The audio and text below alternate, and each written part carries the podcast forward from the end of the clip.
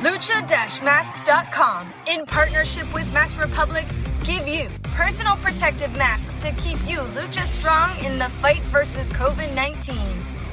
With world class luchadors Blue Demon Jr., the Lucha Brothers, LA Park, Ultimo Dragon, Cain Velasquez, Conan, and so much more. Head to lucha-masks.com and you too can become a mask warrior. Lucha-masks.com, powered by Pro Wrestling Revolution.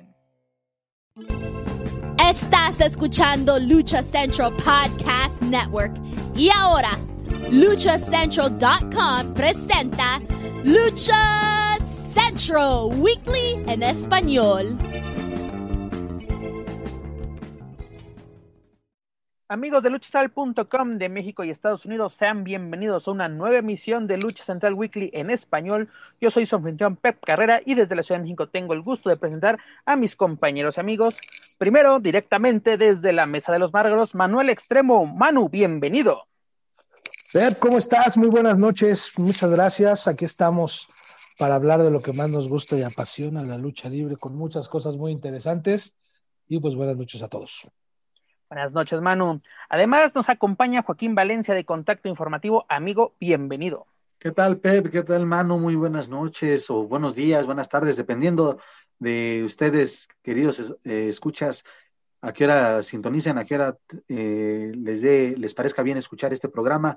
Pues gracias por acompañarnos en una nueva emisión este 2021 que va iniciando, sí, con bastante información, no quizá como estamos acostumbrados, o bueno, quizás sí, ya después de un año de pandemia, pues lo bueno es que la lucha libre sigue dando de qué hablar y a continuación vamos a, a hablar de los temas más relevantes en los últimos días.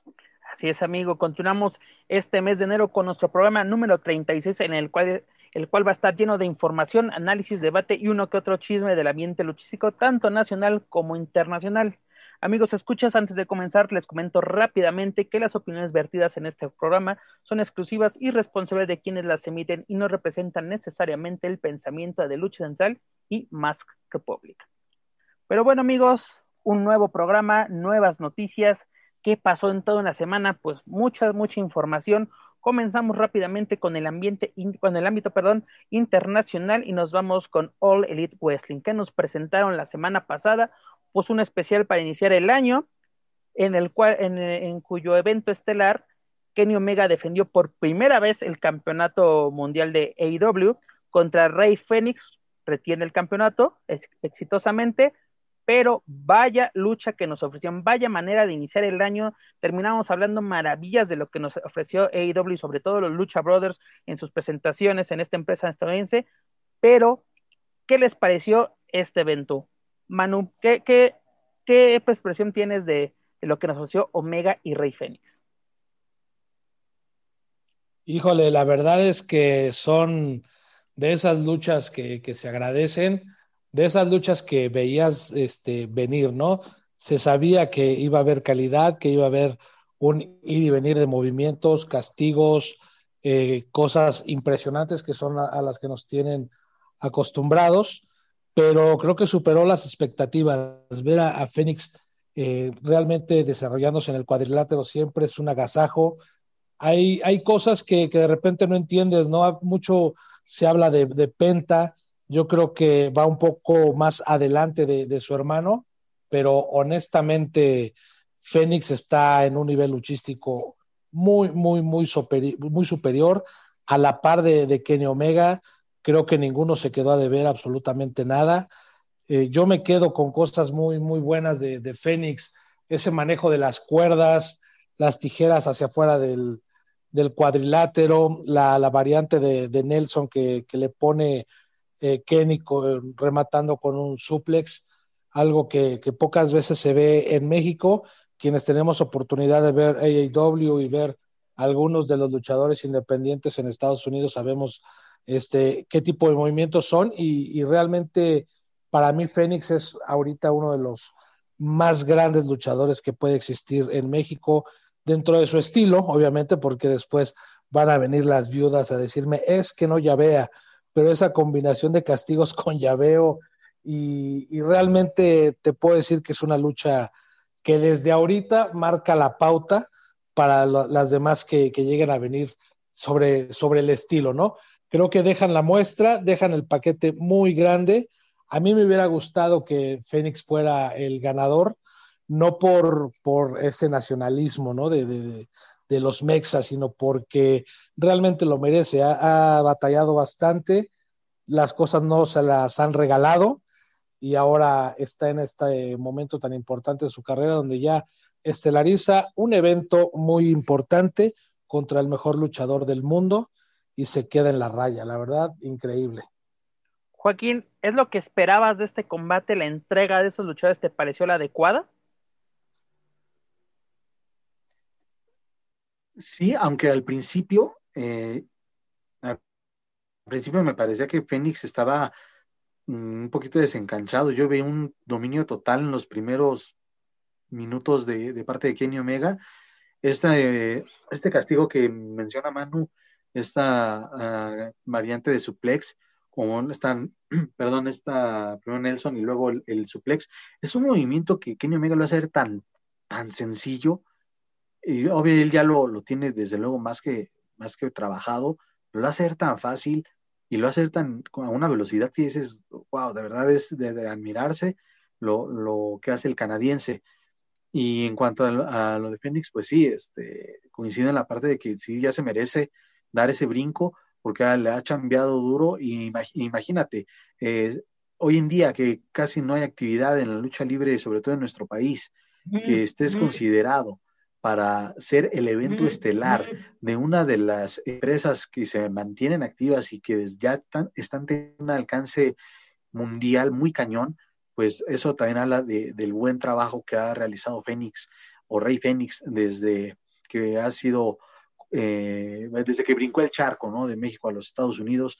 Entonces, eh, su momento va a llegar y yo su momento cuando, cuando lo tengamos ahí en la pantalla, eh, lo vamos a disfrutar, no solo por lo que decía Manu, no solo por el nacionalismo, sino porque es un luchador que ha trabajado y que ha llegado hasta donde está y que ojalá pronto pueda coronar ese, todos esos esfuerzos y todo ese trabajo dentro del ring.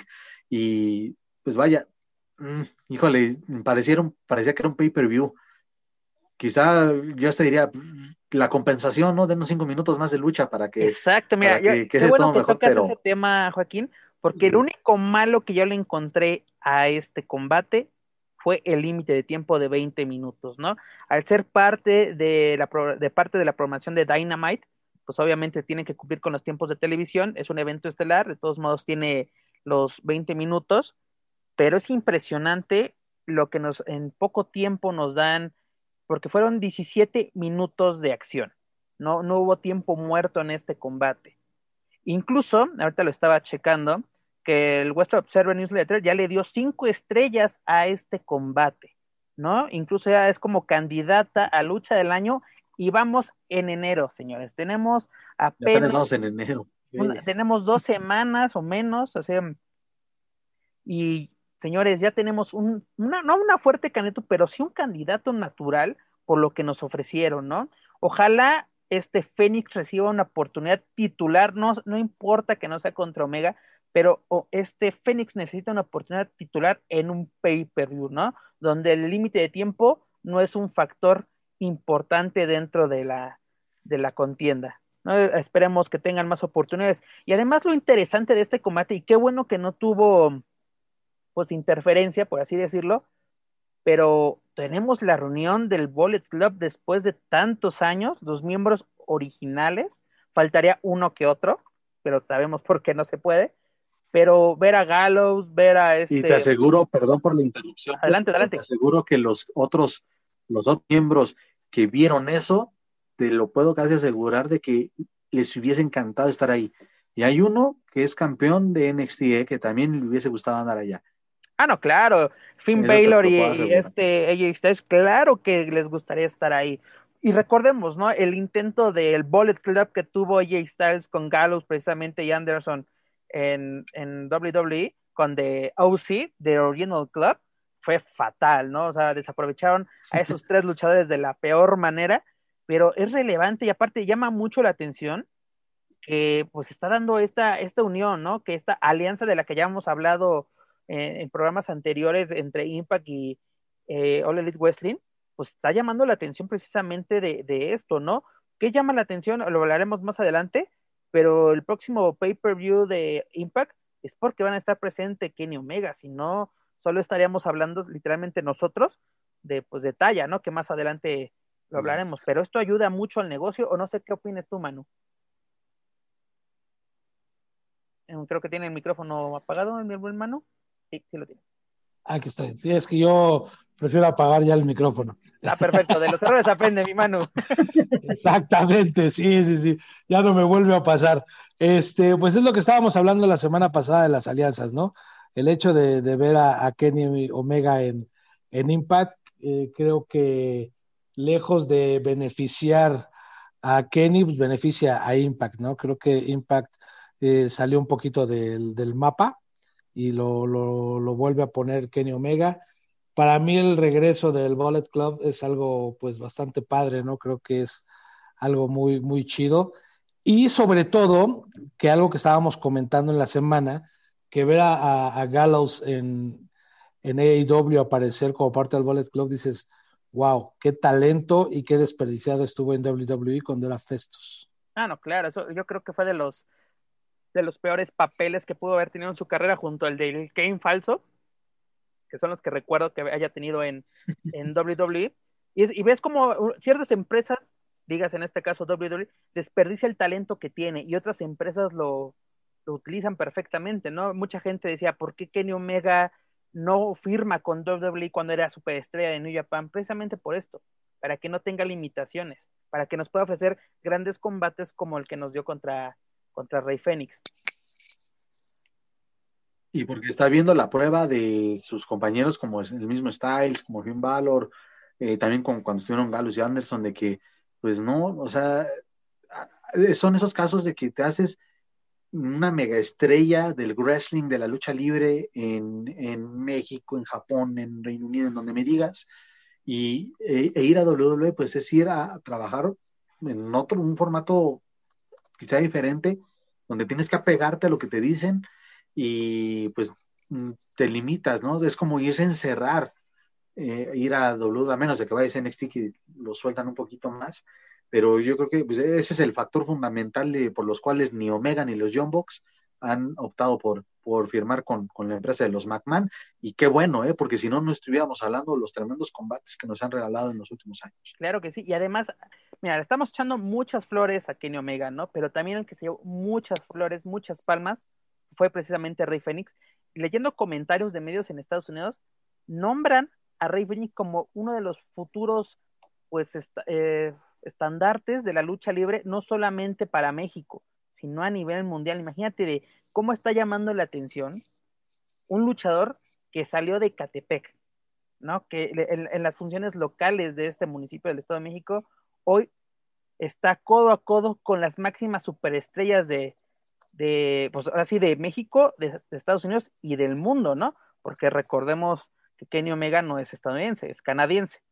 ¿No? Porque así no vamos a ponerle como lucha azteca y luego en sus tweets pone el, el, estadounidense, señores, chequen un poquito Wikipedia antes de, de tuitear, por favor. Pero es interesante, ¿no? Y qué bueno, lo, lo mencionábamos la semana pasada, de que queríamos darles especialmente este tipo de noticias, aunque fueran del extranjero, pero de mexicanos sobresaliendo en grandes empresas, ¿no?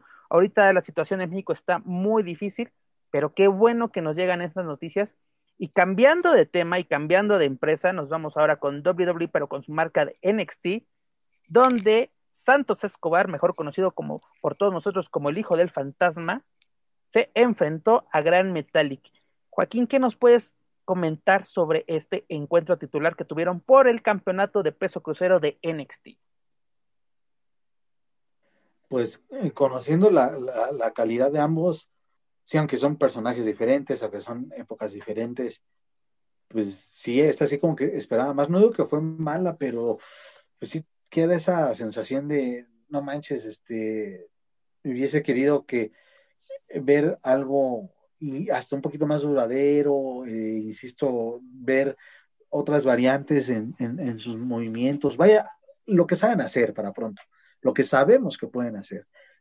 Y ya hasta en un pequeño sueño guajero dije, pues ojalá, ¿por qué no de darle un otro empujón a Metallic y darle el campeonato, ¿no? Este, para que, para que repunte su carrera que se ha quedado estancadísima en su faceta en WWE, pero a final de cuentas creo que el resultado es el adecuado para fortalecer a Santos Escobar como uno de los máximos rudos en la marca eh, de NXT creo que eso le ayudó más a, Escobar y Metallic pues a seguirle, ¿no? Eh, también estaba ahí la cuestión de que está como que alternando en, las, en, el roster principal y en NXT, creo que ya deberían de dejarlo fijo en la, en la marca en la marca amarilla para que pueda este, soltar su potencial.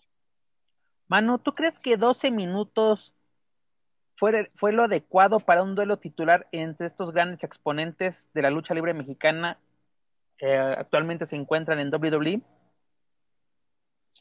Eh, no, obviamente les faltó. Creo que después de ver Kenny contra Fénix eh, con esos tiempos que manejaron bastante bien y que dieron una super lucha, esta lucha se quedó corta.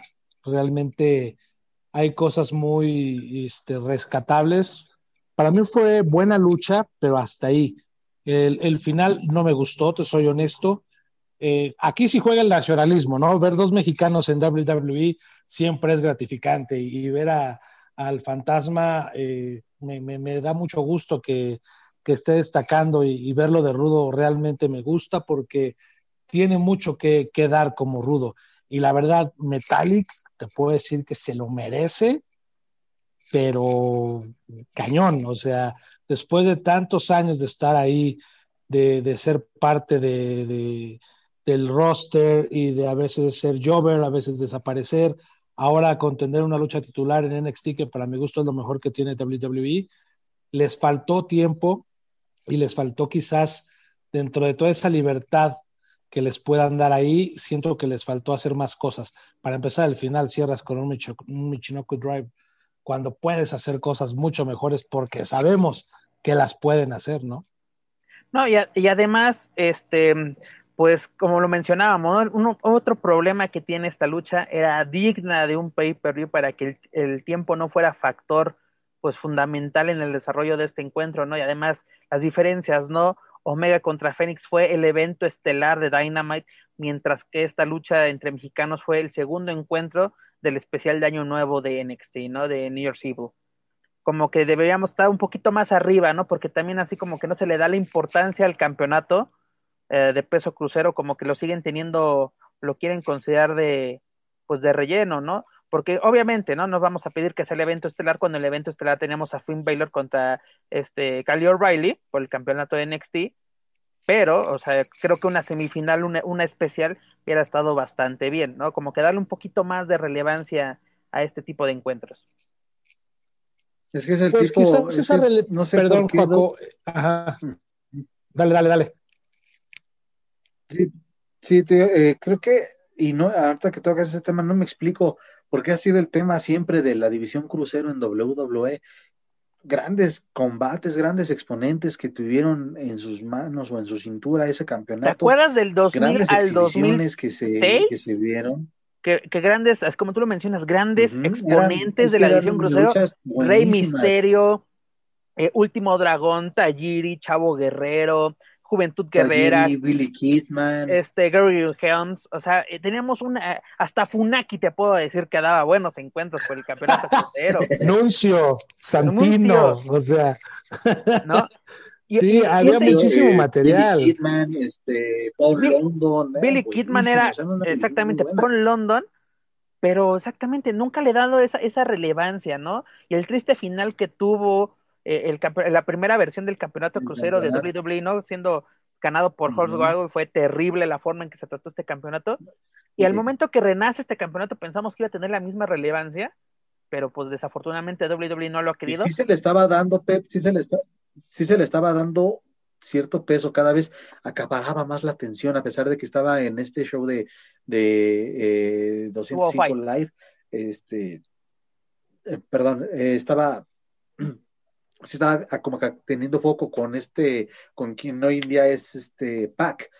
él también le estaba dando muy buen prestigio. En, ese entonces Neville. Y después, eh, exacto. Entonces se, se, va él, se arma, le quitas ese prestigio con, con Enzo Amore y después vienen luchas con campeones que luego era de, ah, pues nos enteramos por los comunicados o por las redes sociales, porque las luchas pues no les daban esa importancia. Entonces ahí es ahí donde me queda la duda. El campeonato crucero que ha tenido muy buena historia, pues, ¿para qué lo vuelves a activar si de todas formas lo vas a tener ahí de relleno y que te abra carteleras o que ni siquiera en los takeovers lo, lo exponen? Y, sabes qué es lo más interesante de este campeonato actualmente? Que hay dos campeones crucero para WWE, ¿no? Este Jordan Devlin es el campeón, está actualmente pues, en Inglaterra, ¿no? Eh, siendo parte de, de NXT UK. Incluso tuvo otra defensa, precisamente un día después, en NXT UK, pero tuvo el campeonato contra Ben ¿eh? Carter. ¿No? Incluso, ¿cuántos podemos decir que tiene, tiene tres defensas, tres defensas como campeón este Jordan Devlin, mientras el fantasma, dígase Santos Escobar, tiene cuatro defensas, ¿no? ¿En qué momento vamos a ver este enfrentamiento entre Jordan y Escobar para definir quién es el verdad, el, bueno, el definitivo, el definitivo campeón de peso crucero de WWE? Pues me la diría que eso lo, lo aventaran pues en el quizás es darle más peso a Fantasma, ¿no? Pues sí, mira, la verdad son dos muy buenos exponentes, pero obviamente yo creo que aquí nos gana el nacionalismo y además que conocemos más las características luchísticas de, de Escobar, pero yo creo que esperemos que la situación lo permita, porque obviamente sabemos que en Inglaterra la situación del COVID también está empeorando, pero ojalá que se pueda dar en un takeover, ¿no? Definir quién es el campeón definitivo de peso crucero, porque no puedes tener dos campeones, seamos sinceros, ¿no? Aunque uno esté en NXT Estados o quizás están esperando a que regrese Hubi para eh. darle el peso y el valor, ¿no?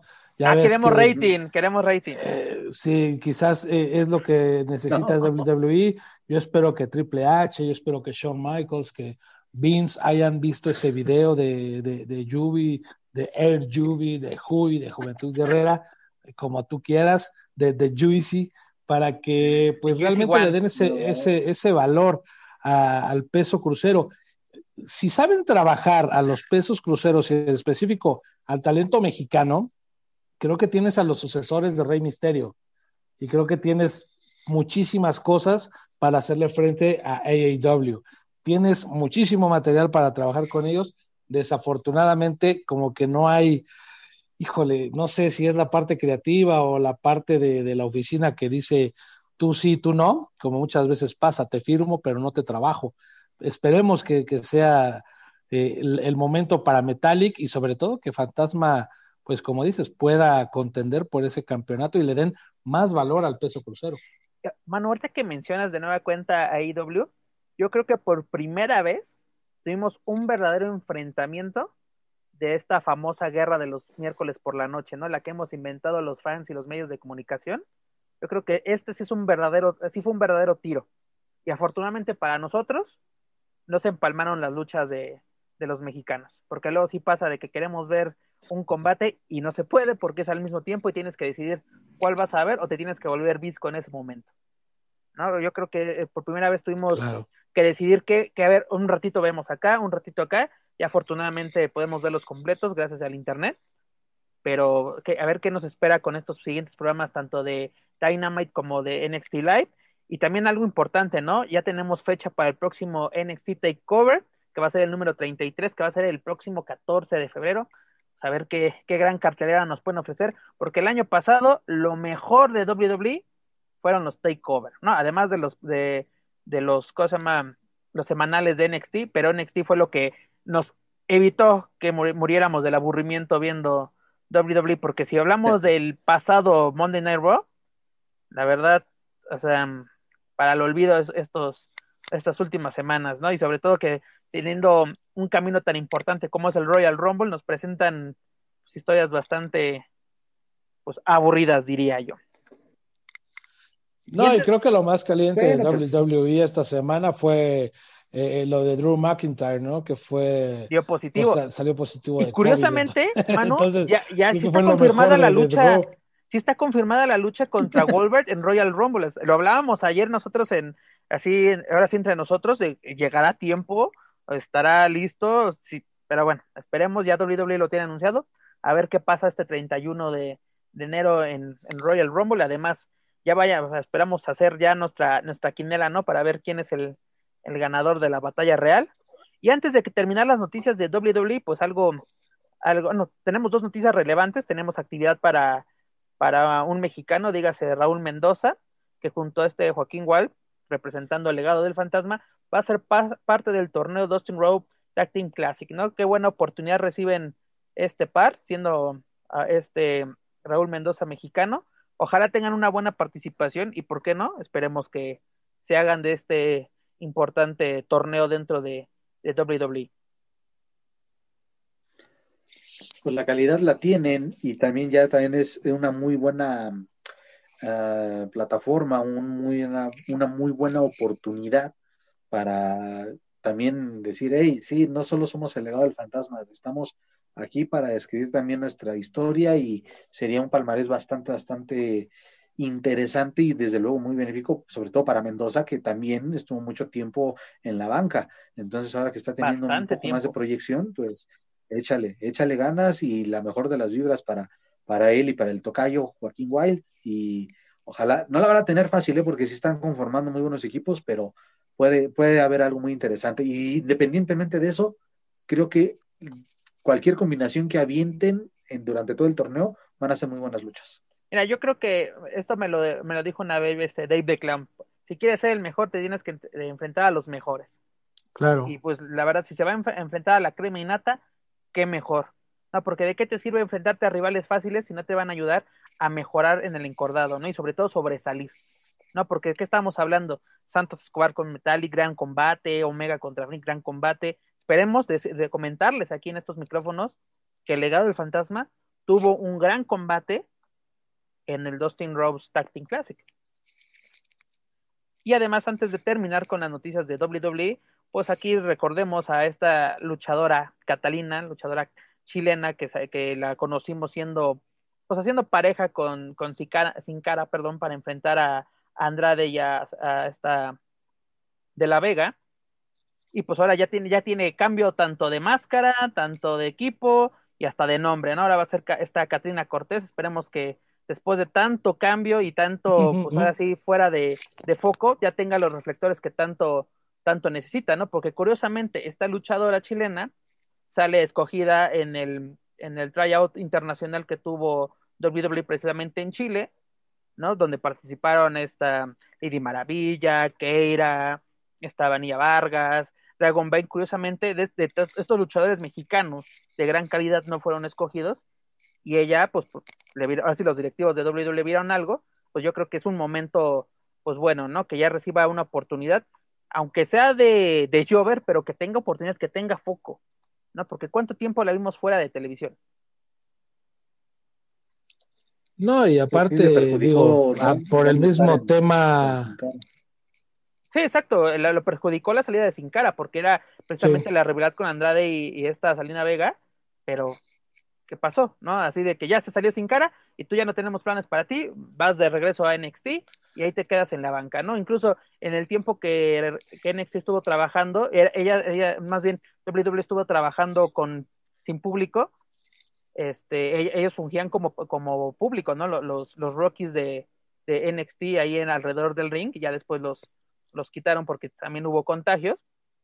Pero esperemos, ¿no? Que ya tenga, que ya reciba una oportunidad, porque, pues, ¿por qué no apoyar también al talento latino, no? Es importante que, que sobresalga, ¿no? Tal vez es un error enmascararla porque pues ya la conocíamos sin máscara y todo eso, pero bueno, estamos en WWE y ese tal vez no es un factor importante y no nos vamos a estar aquí cortando las venas porque no somos viudas. Esos son en otros lados. No, y para qué desgastarnos. Y hablando de, de, mexicanos y hablando de Andrade, hoy leí que se cumplen tres meses que no lucha, que, que no aparece, ¿no? Entonces. Bueno, tenemos la esperanza, Manu, de que ya viene el Royal Rumble y que. Ya está de esperancito, pues ya por eso mandó a trabajar a la señora Andrade, digo, a la señora Flair, para que lleve el gasto a la casa. Que también este Rick ya le está consiguiendo nueva suegra, creo. Esa historia sí se está poniendo interesante en, en Raw, ¿eh? Esa, para que vean, es de, las vieja, de la vieja guardia ese tipo de, de historias. Pero sí. Tienes es... que regresar a la gente de antes para que le meta emoción a, a lo que estás haciendo, porque el talento creativo que tienes no está eh, dando frutos. La verdad es que tienes material con el talento, pero los creativos como que no están dando una. Regresa Rick Flair, le consigue madrastra a Charlotte y se está armando con todo. La verdad creo que ese, ese feudo va a estar bastante bueno, ¿eh? Va, a dar mucho de qué hablar. y, es que aparte, Lacey Evans es muy buena luchadora. De verdad, también creo que... es una eh, luchadora eh, su crecimiento en que necesita una rival que le exija. Y creo que Charlotte es totalmente la indicada. Sí, totalmente. va a estar muy bueno. Si nos quitaron la novela de, de, la familia Misterio y compañía, pues ya viene la familia americana, la novela americana con Flair y Lacey Evans. pasamos de, pasemos de la novela a la soap opera, ¿no? O sea, de que vámonos a, las versiones gringas. Pero bueno, es lo que tenemos por parte de WWE. Seguimos en el ámbito internacional, nos vamos a la empresa Major League Wrestling, donde la Park y su hijo reciben una oportunidad titular por los campeonatos mundiales de parejas de esta empresa ante los Born Edge, ¿no? La Park eh, amenazó, ¿no? En dejar esta empresa si no recibía una oportunidad titular, pues bueno, aquí la tienen, y pues, ¿por qué no? Aprovechando de que esta Salina de la Renta en estos días va a fungir como la productora ejecutiva del programa eh, Fusion, que es el de esta empresa, su programa semanal, pues les da la, les otorga esta oportunidad titular. ¿Qué les parece, no? La Park y su hijo yendo por un título internacional en Estados Unidos. Manu. Pues por el nacionalismo muy bien, ¿no? Creo que la actividad que tienen los mexicanos en Estados Unidos siempre es importante. Elia Park, pues no, no anda muerto, ni anda de parranda, muy vivo, con mucha actividad. Elia Park Jr. también creo que está demostrando cosas muy buenas. Y ahora sí que sea ángulo o no, la, ya sabemos que Elia Park siempre amenaza si no recibe oportunidades, mejores lugares en el cartel. Y amenaza en paquete. O, claro, no, sí, o me voy hoy y se van todos.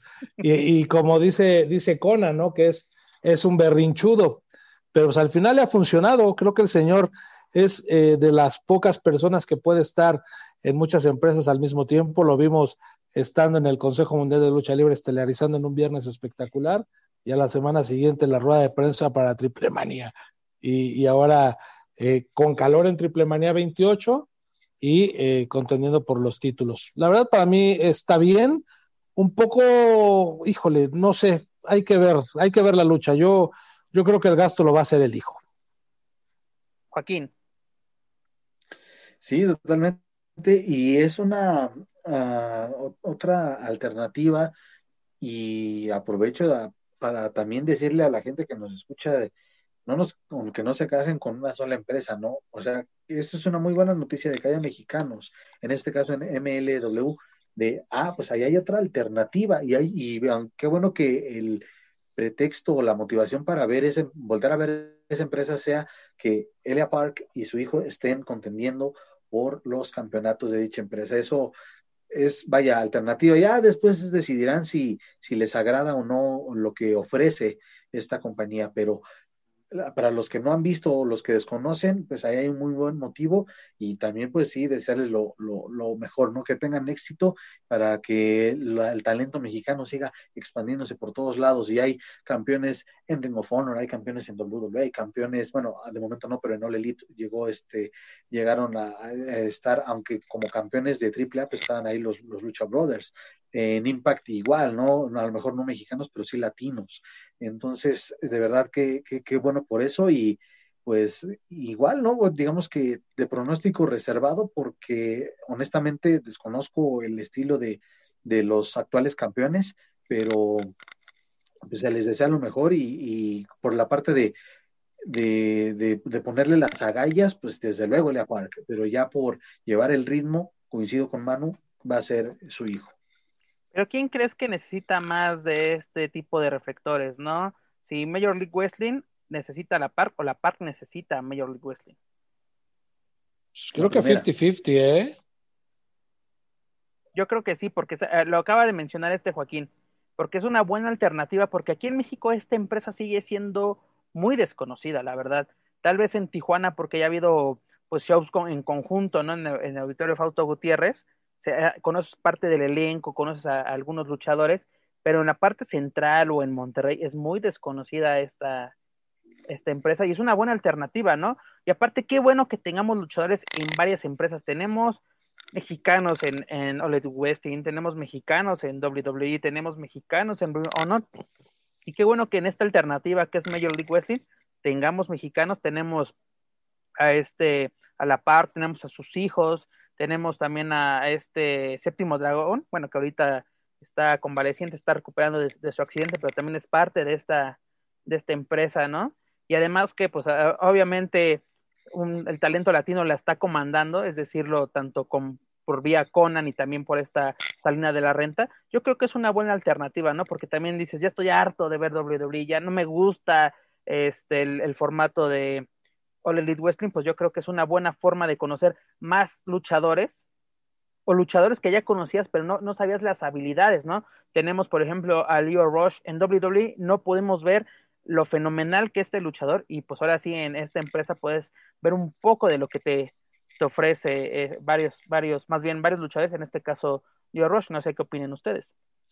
Claro, y aparte, por ejemplo, en el caso de Elia Park, pues sale de, todo el contexto de, los luchadores que están actualmente en Estados Unidos, ¿no? Desde el cuerpo hasta el estilo, y creo que podría ser bien manejado, que seguramente así va a ser, si es que Conan está a cargo de esa parte como un rudo a, vencer, ¿no? Y, con el equipo junto con su hijo creo que pueden salir cosas muy buenas. Ojalá pudieran ir más mexicanos, seguramente lo, van a hacer en MLW.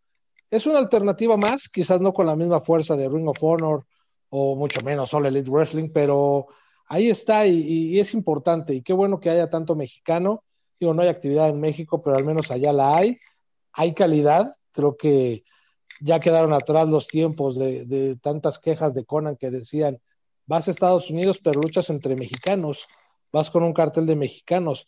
Ahora van a empresas a enfrentarse con el talento de allá y a demostrar quién es quién con oportunidades titulares y, es muy importante. Yo, yo estoy a favor de eso y ojalá se, se den más y los podamos ver, pues también luchando de manera diferente a como luchan en México porque como que allá, digo, no, no quiero meterme en problemas, pero como que le echan más ganitas o los rivales les exigen a luchar de otra manera también.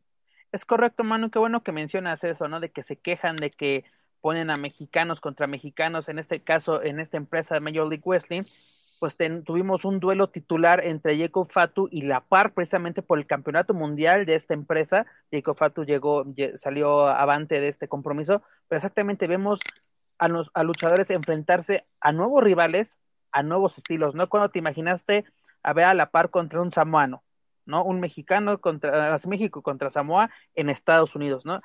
Es la buena de la, alternativa. En este caso va con su hijo por el campeonato mundial contra los Von Erich. Ellos tienen más de 400 días como campeones. Sería esta su cuarta defensa, en caso de que, bueno, va a ser su cuarta defensa y a ver si es la, la, la cuarta exitosa. Pero exactamente, vamos a ver nuevos estilos, porque exactamente, no la, gente se queja, es que la PARC se enfrenta siempre a los mismos luchadores, ¿no? Pues esto es una buena alternativa y además los, los fans en México tienen la fortuna de que esta función, eh, este programa de Fusion va a ser a través de, del canal oficial de Major League Wrestling a través de YouTube. No hay una restricción de que, ah, es que solo es en Estados Unidos por cable, es un pay-per-view. No hay pretexto, señores, ya tienen una opción y además, algo que también acabas de resaltar, Manu, ahorita México está pues parada la actividad y es una buena forma de, seguir, pues ahora sí disfrutando de este hermoso deporte espectáculo que es la lucha libre. Así es, sí, sí, sí. Digo, no tenemos muchas opciones, creo que no hay ni siquiera opciones de, de, luchas a puerta cerrada más que creo que lucha time, pero pues yo no quiero ver a The Mummy, ¿no? Prefiero ver a Elia Park dándose en... Ya salimos de la tumba. Sí, no, no. Terrible ese de Mumi, pero la verdad es que cosas buenas eh, están pasando, es de agradecerse porque pues, al final la actividad sigue, no en nuestro país, no en la López Mateos, no en la Naucalpan, y sí podemos ver muy buenas luchas que no estamos acostumbrados porque ya acá nos malacostumbraron a, a ver a Elia Park eh, reventando el cinturón a, a, Psycho Clown, ¿no? Creo que allá va a ser diferente. O agarrando el bote de, bueno, la, el cartón de las caguamas, ¿no? Reventárselo en la cabeza a Rush. Pobre del promotor es el que tiene que pagar los cascos. De, deja del promotor, el cubetero también se los van a cobrar porque eran su responsabilidad. completa la cuenta. ya, no, ya no va a comisionar. Exactamente. Pero amigos, continuando con información del ámbito internacional, pues este domingo, más bien este sábado 16, tenemos el pay-per-view de Hard to Kill de Impact Wrestling, que la verdad, si no fuera por Kenny Omega, pues no sé, no, no teníamos necesidad de estar hablando, pero lo que nos compete a nosotros es hablar eh, el encuentro que va a haber por el campeonato de las knockouts, es decir, por el campeonato femenil de Impact Wrestling, en el cual está la virtuosa, esta de Ona Azul, lo va a defender ante nada más y nada menos que la superestrella de Legends of Lucha Libre, Taya Valkyrie, Si Taya sale avante de este compromiso, sería su segundo reinado como knockout. ¿Qué podemos esperar de este encuentro, mi estimado Joaquín? Mira, si me permites, antes de entrar en materia, échale. Ya hace tanto que se emocionó. Por eso te dijo, permíteme. Permítame. En lo que regresa nuestro estimado Joaquín Valencia, Manu, ¿qué podemos esperar de este encuentro titular entre Talla y la Virtuosa? Pues cosas buenas, ¿no? Son dos estilos bastante buenos. Para mí, Talla ha crecido muchísimo como, como luchadora, como personaje. Hay cosas muy destacables que han pasado en los últimos años. Su primer reinado fue muy bueno y este ojalá sea el segundo. Digo, no es mexicana, pero la queremos mucho en, México. Y, la verdad es que me gusta, me gusta lo que está pasando con, las knockouts. Son eh, enfrentamientos completamente diferentes a los que podemos ver en WWE, ¿no? Con, las divas o, en algunas otras, eh, bueno, en AEW, que no tienen prácticamente liga femenil, está como desaparecida o, pasa de noche. Pero acá creo que eh, muchas veces las, las knockouts son las que sacan el evento adelante y para mí va a ser una muy buena lucha. Eh, vimos algo cuando tuvieron la confrontación con, el, con los micrófonos, por ahí Taya agredió a la compañera de, de, Ona, no, no me recuerdo el nombre, y también estaba ahí Rosemary, que para mí es uno de los mejores personajes que tiene Impact. Entonces, por ahí pueden ellas definir o ser parte importante en el desarrollo de la lucha hablando de, de, Rosemary, ¿crees que sea factor en esta lucha, dado que va a ser acompañante de, de Talla en este duelo titular? No lo descartaría, ¿eh? No lo descartaría. Yo, yo tampoco lo descartaría, perdón, pero vamos a ver qué, qué pasa. Aparte, un dato interesante, ¿no? En Final Resolution, esta Leona retuvo el campeonato precisamente ante Rosemary, ¿no? Y ahora va contra la pues ahora sí, super amiga, talla, y a ver qué, podemos esperar. Joaquín, espero que ya estés de vuelta con nosotros. ¿Qué nos ibas a decir, mano?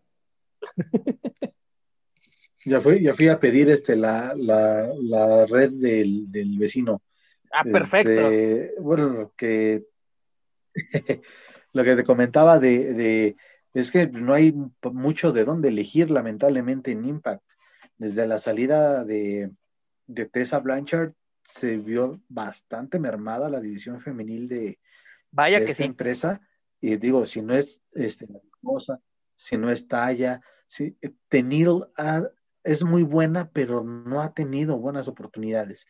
Eh, y bueno, lo de Rosemary y, y ya, y mencionaba a la ex campeona Jordyn Grace, que ya también de repente la ponen a luchar con hombres y digo que no, no va por ahí, pero es que es tan limitado. Entonces, eh, qué bueno por Talla, porque es una, es una vieja conocida de la afición mexicana y qué bueno, ojalá que, le vaya muy bien y que tenga este, un segundo reinado y pues con eso yo creo que ella pues daría y mataría ahí uno que otro rumorcillo de por qué no se va con su esposo a WWE, ella está muy a gusto y también este, creo que está donde debe de estar. No, y aparte, mira, esta talla tuvo un reinado de más de, si no me equivoco, fueron más de 300 días, casi 400, bueno, su reinado como, como knockout, incluso es el reinado más longe, así más longevo, que más tiempo, ah, bueno, la luchadora que más tiempo ha tenido este, este título. Y cabe recordar, ¿no? En las grabaciones que se llevaron a cabo hace un año de Impact Wrestling en el Frontón México, Taya pierde el campeonato ante esta Jordan Grace. Se esperaban grandes cosas de Jordan en, en ¿cómo se llama? Pues como siendo la campeona, y no, precisamente tuvo un reinado de, casi 200 días. Precisamente esta Purazo llegó a, a, Impact procedente de NXT, donde estaba realmente relegada, pero pues aquí la tenemos como toda una campeona, una rival a vencer, pero pues Taya también no es ninguna novata. Manu lo acaba de mencionar, ha crecido bastante y pues no es, yo creo que no es una rival para nada fácil. Espero que Rosemary no intervenga precisamente para que sea un buen combate, que tengamos de qué hablar, pero ojalá, ojalá sea, sea esta talla, la güera loca, pues la que salga avante en este, en este sí. pay-per-view, porque tú lo, tú lo acabas de mencionar, Joaquín, como que desde la salida de Tessa, esta división, pero, pero incluso Tessa ya no era parte de la división knockout cuando sale de la empresa, porque ella era la campeona mundial, ¿no? Era, era la máxima monarca de la empresa, ¿no? Y con Jordina así como que también no fue, ¿qué pasó? ¿No? Esta... Y es que se levantó tanta expectativa de aquella lucha, te recordarás que lo compartí porque estuvimos ahí cubriendo la función. Un lucho, no, no, fue lo mejor que ha traído Impact en, en, las cuatro o cinco veces que han hecho funciones en Ciudad de México, de verdad fue. Creo una que esa lucha, lucha la de los Lucha Brothers contra, contra Santana y Ortiz por los campeonatos mundiales de parejas de Impact, creo que ha sido de, lo, de las dos mejores luchas que hemos visto, de por lo menos de las visitas de, de Impact a, la Ciudad de México, ¿no? Es, es que, qué bueno que lo, que lo recalcamos. Definitivo. Entonces, Jordina ahí pierde, pierde el título, se esperaba algo más, y bueno, ya conocemos la historia. Y Talla, ahí creo que Talla, la verdad, jugó un papelazo de ruda, este, que hasta la afición se le volteó, o sea, primero le aplaudían le decían, este, sí, pues es este ex miembro de los perros del mal, la güera loca, eh, reina de reinas, lo que tú me digas, y hizo un pa papel tan cabrón ahí en la, en la lucha, de ruda que la gente le, le, volteó bandera y empezó a apoyar a Jordín.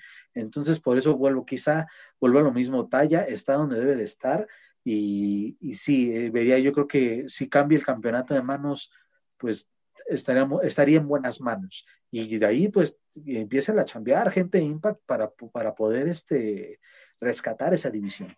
Esperemos que sí, porque te digo, Jordín, luego este, llega esta Leona, por, llega de, de NXT, Luego hasta Sun Jung, que la verdad ahí sí fue de que yo no sé por qué le dieron el campeonato, lo, lo recupera la virtuosa, y pues bueno, ahora tenemos la oportunidad de ver a Talla por, pues ahora sí en búsqueda de un nuevo reinado, y pues bueno, esperemos que sea un buen combate y, y que la próxima semana estemos hablando de lo bueno de este combate, y si no, pues ni modo, a criticar y dar los puntos malos de este encuentro que esperemos ya, que... Ya hablaremos de Rosemary. Ya hablaremos de lo que hizo Rosemary, ¿no? Porque siempre Rosemary... y, y ojalá que no te, dando de que qué hablar. No tenga que hablar de... Y ojalá que yo no tenga que hablar de la transmisión, ¿no? Porque se va a transmitir por tele abierta, ¿eh? A través del 6.4, bueno, al menos así lo anunciaron, luego se le olvida a esa gente que tienen que transmitir Joaquín, las funciones de ¿cuántas Impact. veces Ojalá que no se les olvide. no has estado emocionado porque no compraron ver... el splitter. ¿Cuántas veces Joaquín has estado emocionado porque van a transmitir un pay-per-view de Impact Slammiversary? Estaba anunciado para transmitirse en vivo y no se transmitió. One for Glory, igual. ¿No? O sea, por eso mejor. No, Slammiversary, este.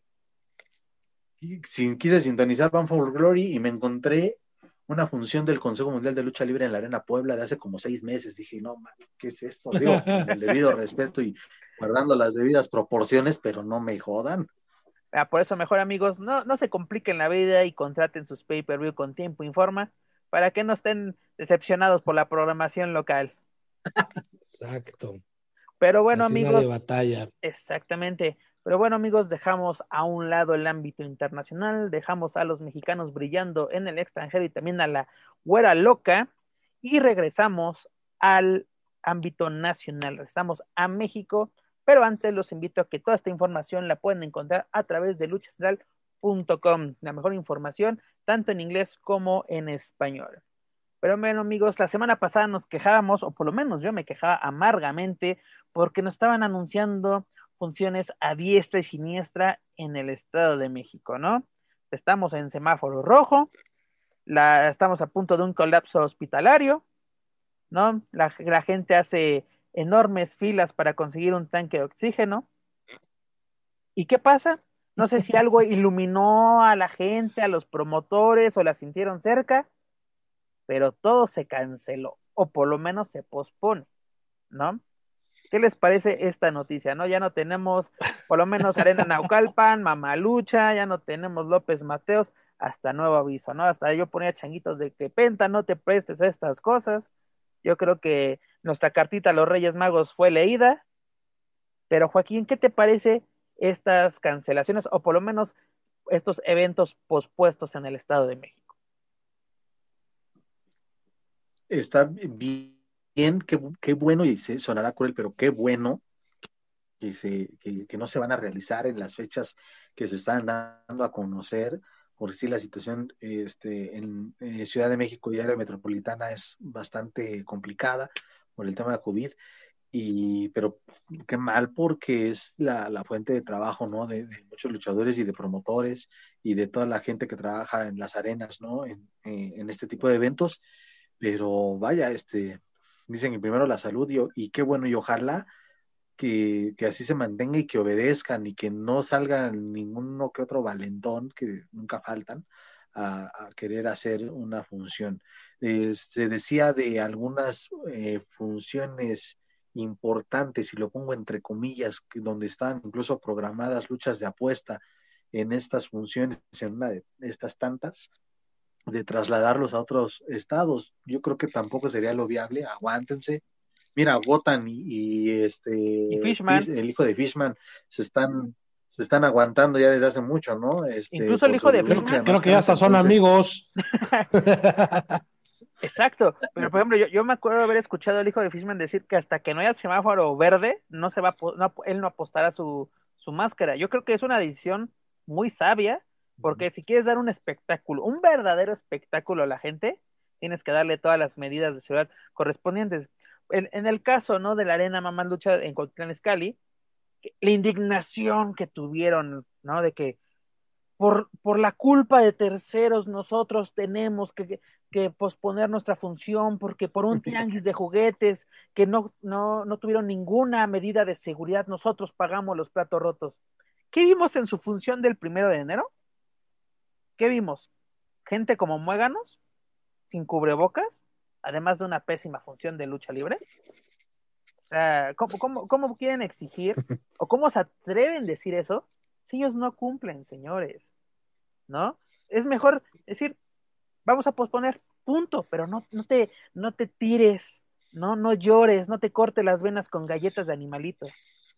Ah, y sobre todo que todos hemos sido parte del problema de alguna manera directa o, indirectamente. Creo que este rebrote y este, esta, este pico, perdón, que se venía anunciando y cantando desde semana a semana por, por Gatel, que ahora lo tenemos en un punto muy, muy fuerte, que realmente estamos teniendo una situación muy seria, dejó de, ser eh, casos aislados y, y, ser un simple número a ser ya gente de tu círculo este, cercano no puedes realizar una función de lucha libre, bueno, vamos a suponer que la puedes hacer, ok, hazla, pero con tus medidas preventivas, con las cosas como deben de ser, con tus pruebas, con tu sana distancia, realmente vigilando que se cumpla la sana distancia. No es nada más vender un boleto, poner un gel y dejar pasar a la gente.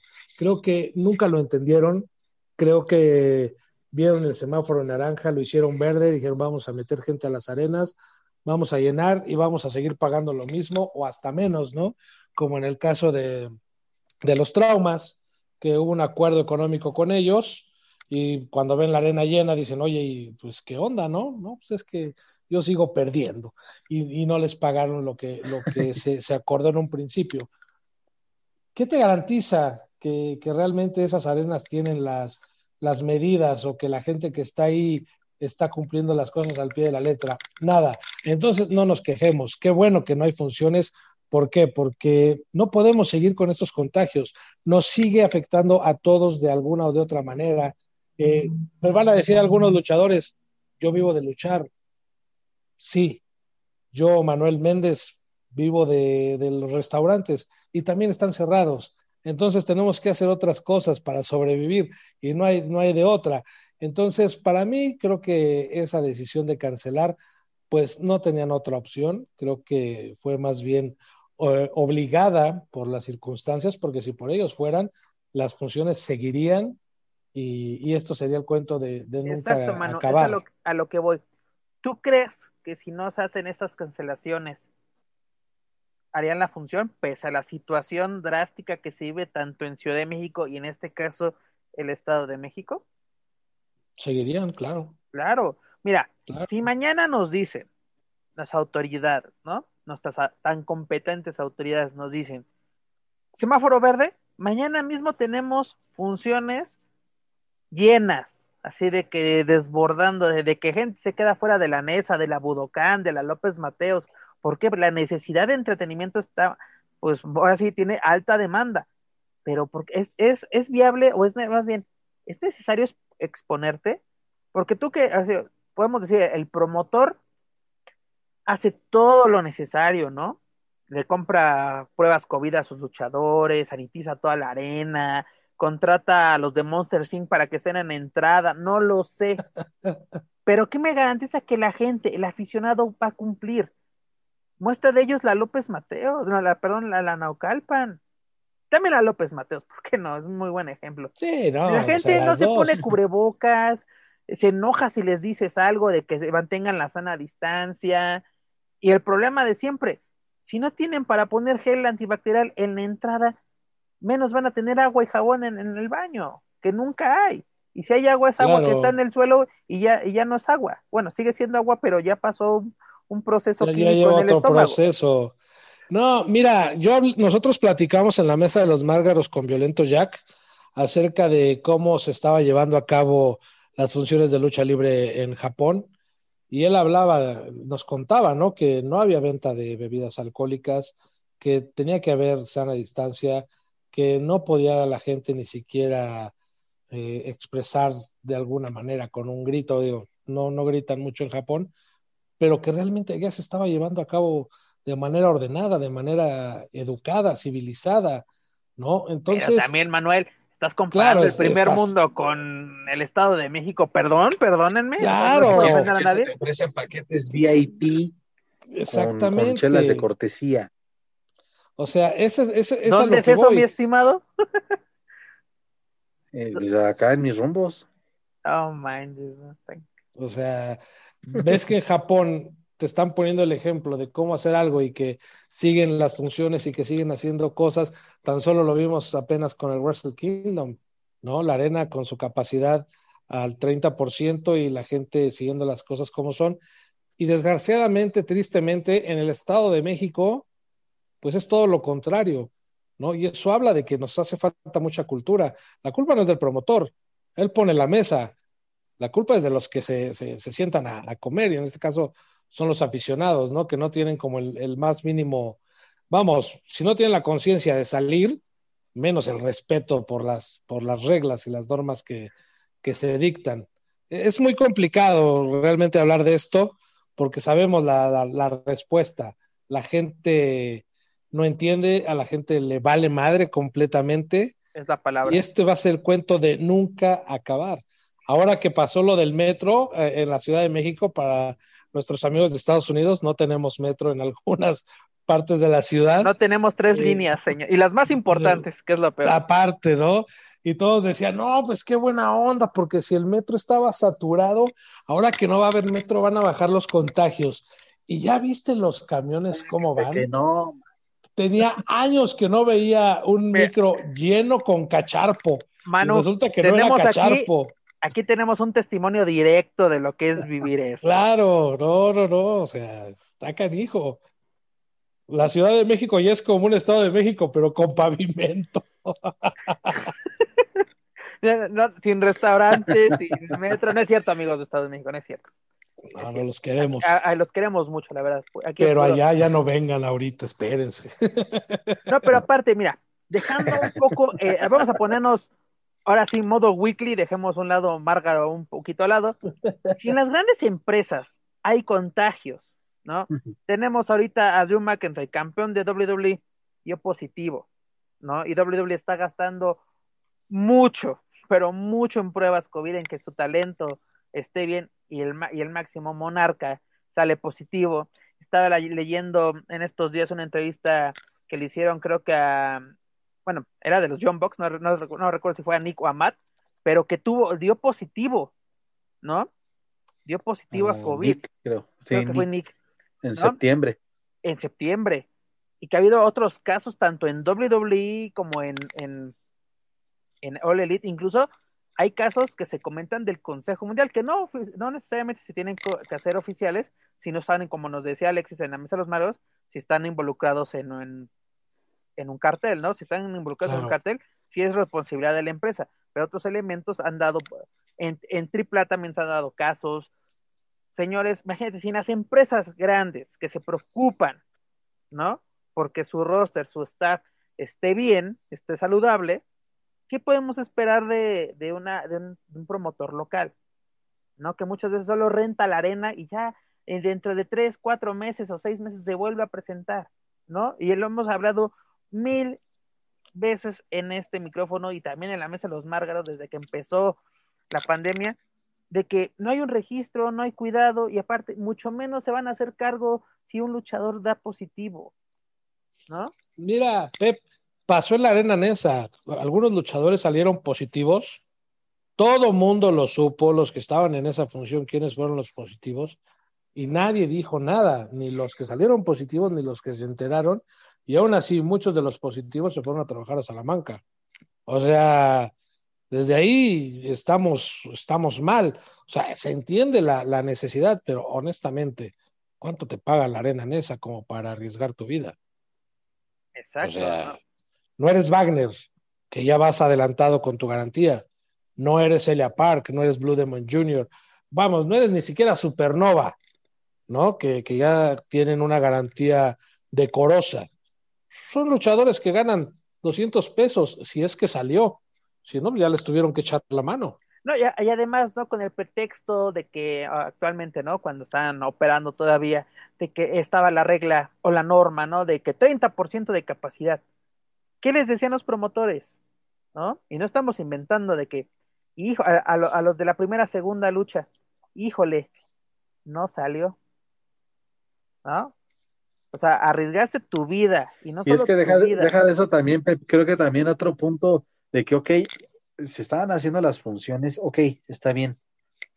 Avienta cuatro luchas, avienta cuatro manos a manos. ¿Por qué atascar eh, de puras luchas de persias o hasta en un evento estelar meter a, nueve luchadores en una jaula. O sea, también, o sea, si estabas haciendo tus funciones. ¿No hacían hasta, pues, hasta batallas reales? Eh, restringe.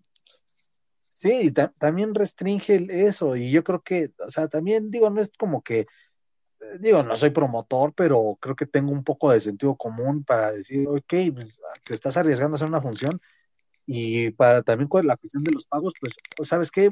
Mm, en lugar de traer a 25 luchadores para una función, pues nada más traigo a, a 12.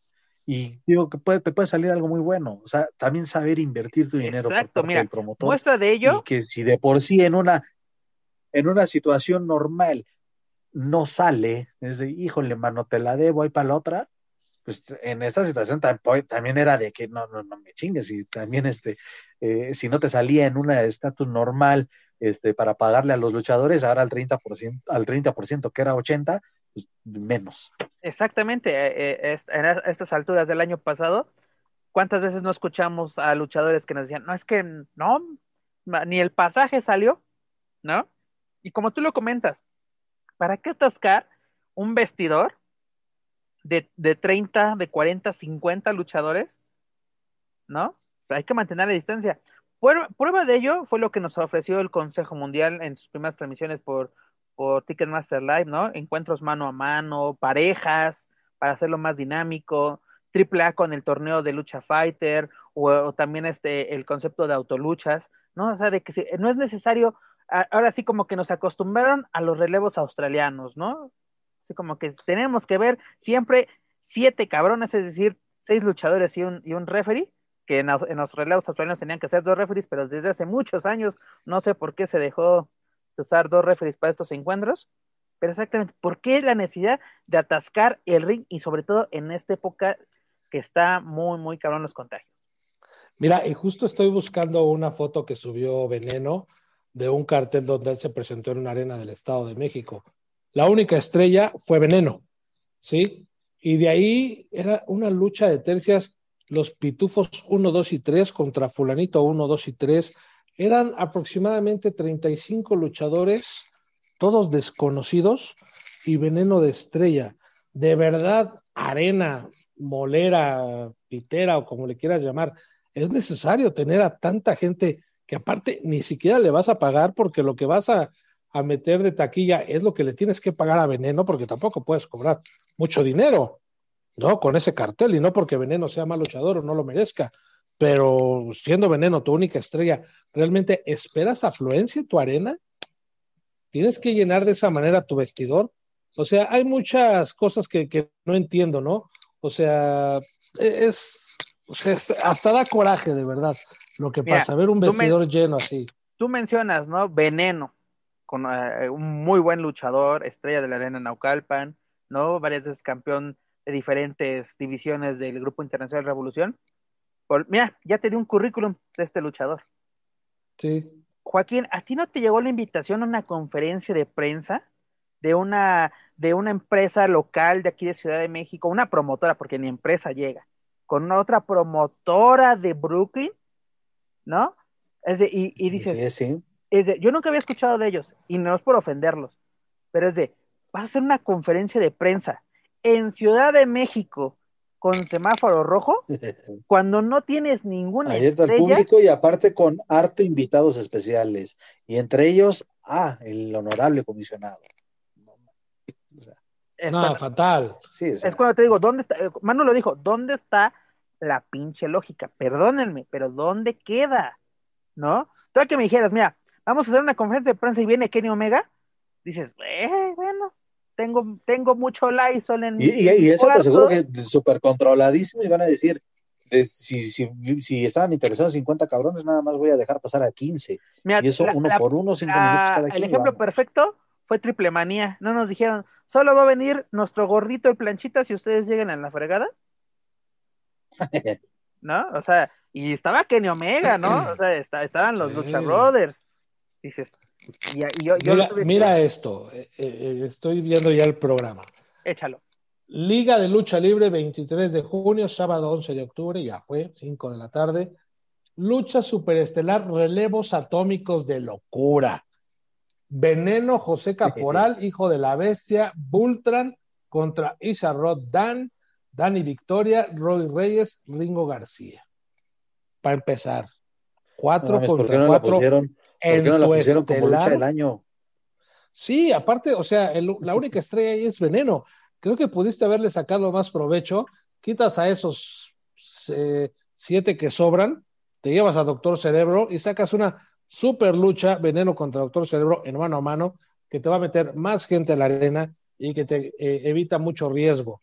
Y abajo, no, o sea, fue un cartel de 35 luchadores para una arenita en la Ciudad de México. En la, ¿No vienen los precios?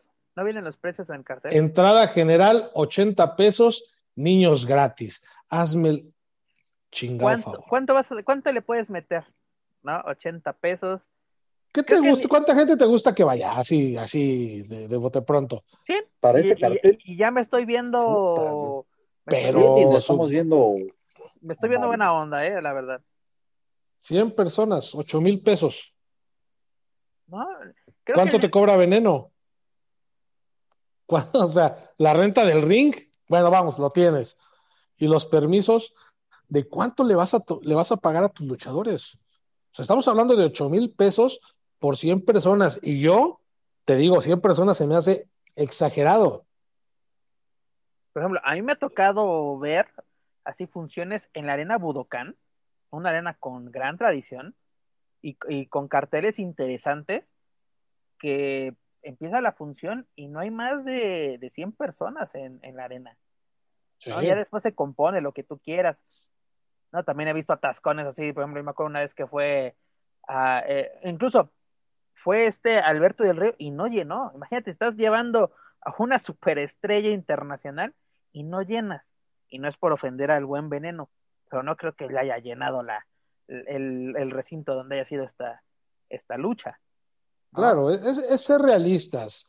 Y si veneno sabes que te va a llenar la arena, pues no le inviertes tanto al programa, te lo llevas en mano a mano y órale, sabes que te va a ir bien. ¿Por qué? Porque la gente quiere mucho a veneno, listo, pero no haces, no haces un cartel de esa manera. Oye, pero la, la verdad, yo como aficionado, ahora sí, hablando ya desde mi punto de vista, es, si veo esa cartelera, para mí es una cartelera que puedo ver en cualquier explanada delegacional o de municipal.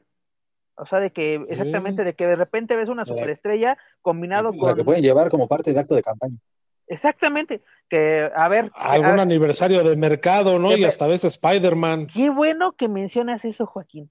Ya bien, ya que a partir de abril empiezan las hermosas campañas electorales aquí en México para diversas cosas. A ver quién se presta para hacer funciones y porque la verdad, seamos realistas, pese a que ya llegó la vacuna, que a nosotros tres nos va a tocar, si bien nos va como en 2030, este, a ver, ¿quién hace, qué, qué acto político vemos que está involucrado en la lucha libre? ¿No? Así exactamente de que acto de campaña, función para los niños gratis, ¿no? Así de exactamente, vamos a ver quién se presta para estas, que no tiene necesariamente que que estar peleado, pero exactamente, ¿no? O sea, la concentración de gente y luego, a lo que voy, veo estos carteles y he visto mejores carteles en explanada de la delegación Gautemoc cuando el buen brazo de, de oro vivía, hacía buenos carteles y gratis, ¿no? Llevaba a Rush, llevaba eh, a superestrellas de, de AAA, llevaba superestrellas del Consejo Mundial, y aquí solamente tenemos a Veneno, eh, estrella del Grupo Internacional Revolución, ¿para qué arriesgarte, no? Tú dirás, ah, son 80 pesitos. Sí, pero, ¿qué me... aparte, mira, nos estamos quejando de el cartel, de esto, del otro. ¿Habrá sana distancia? ¿Hubo medidas de seguridad? ¿Cuándo es En octubre, ¿no? En octubre la situación también ya estaba, ya estaba a punto de llegar a tope, ¿no? Que, que ya aceptaron la realidad en diciembre nuestras autoridades, es muy, muy diferente, ¿no? Pero es preocupante la situación y sobre todo, mira, Manu, tú lo, lo pusiste de ejemplo, ¿no? De que nos, nos ponen siempre el, el, ejemplo de que es que yo vivo de la lucha, yo vivo de lo otro. Señores, yo creo que las tres personas que le, le estamos hablando desde hace 36 semanas, nos hemos tenido que dedicar a otras cosas para llevar ahora sí el gasto a la casa, ¿no? Claro. obviamente nos dedicamos también a la lucha libre también, ¿no? pero ahora sí, si no hay funciones que cubrir, si no hay esto, pues señores, estamos viendo de dónde, de dónde sacarnos, o sea, no nos podemos quedar de brazos cruzados, es que no hay funciones, ¿no? Porque ahora sí, mi casero no me va a esperar, la comisión de luz no me va a esperar, ¿no? Los del cable no me van a esperar, y sobre todo tengo la mala costumbre de comer diario, y muchas veces tres veces, así que tengo que hacer algo para llevar el pan a la mesa. Por ejemplo, yo no tengo hijos, pero otras personas sí lo tienen y no me quiero imaginar las maromas que están haciendo para seguir llevando el pan a la mesa. Yo ya quiero empeñar los reyes de mis hijos. Mira, Oye, pero fíjate, y yo supe, y no voy, no, no me dijeron nombres, y creo que esto puede causar un poco de polémica, que hay luchadores del Consejo Mundial de Lucha Libre, obviamente no son las estrellas, que incluso unos están trabajando en un OXO. O sea, vamos, no es nada malo, al contrario, es trabajo, el trabajo dignifica, ¿sí? Pero si alguien que depende de una empresa requiere ingresos extras y está en un OXO, ¿qué te impide a ti, luchador del Estado de México, que defiendes con uñas y dientes a las arenas, dedicarte a otra cosa? Hay, hay luchadores que, que andan de Uber, Ahí está Yoruba, que vendía chilaquiles y vende playeras, buenísimo los chilaquiles.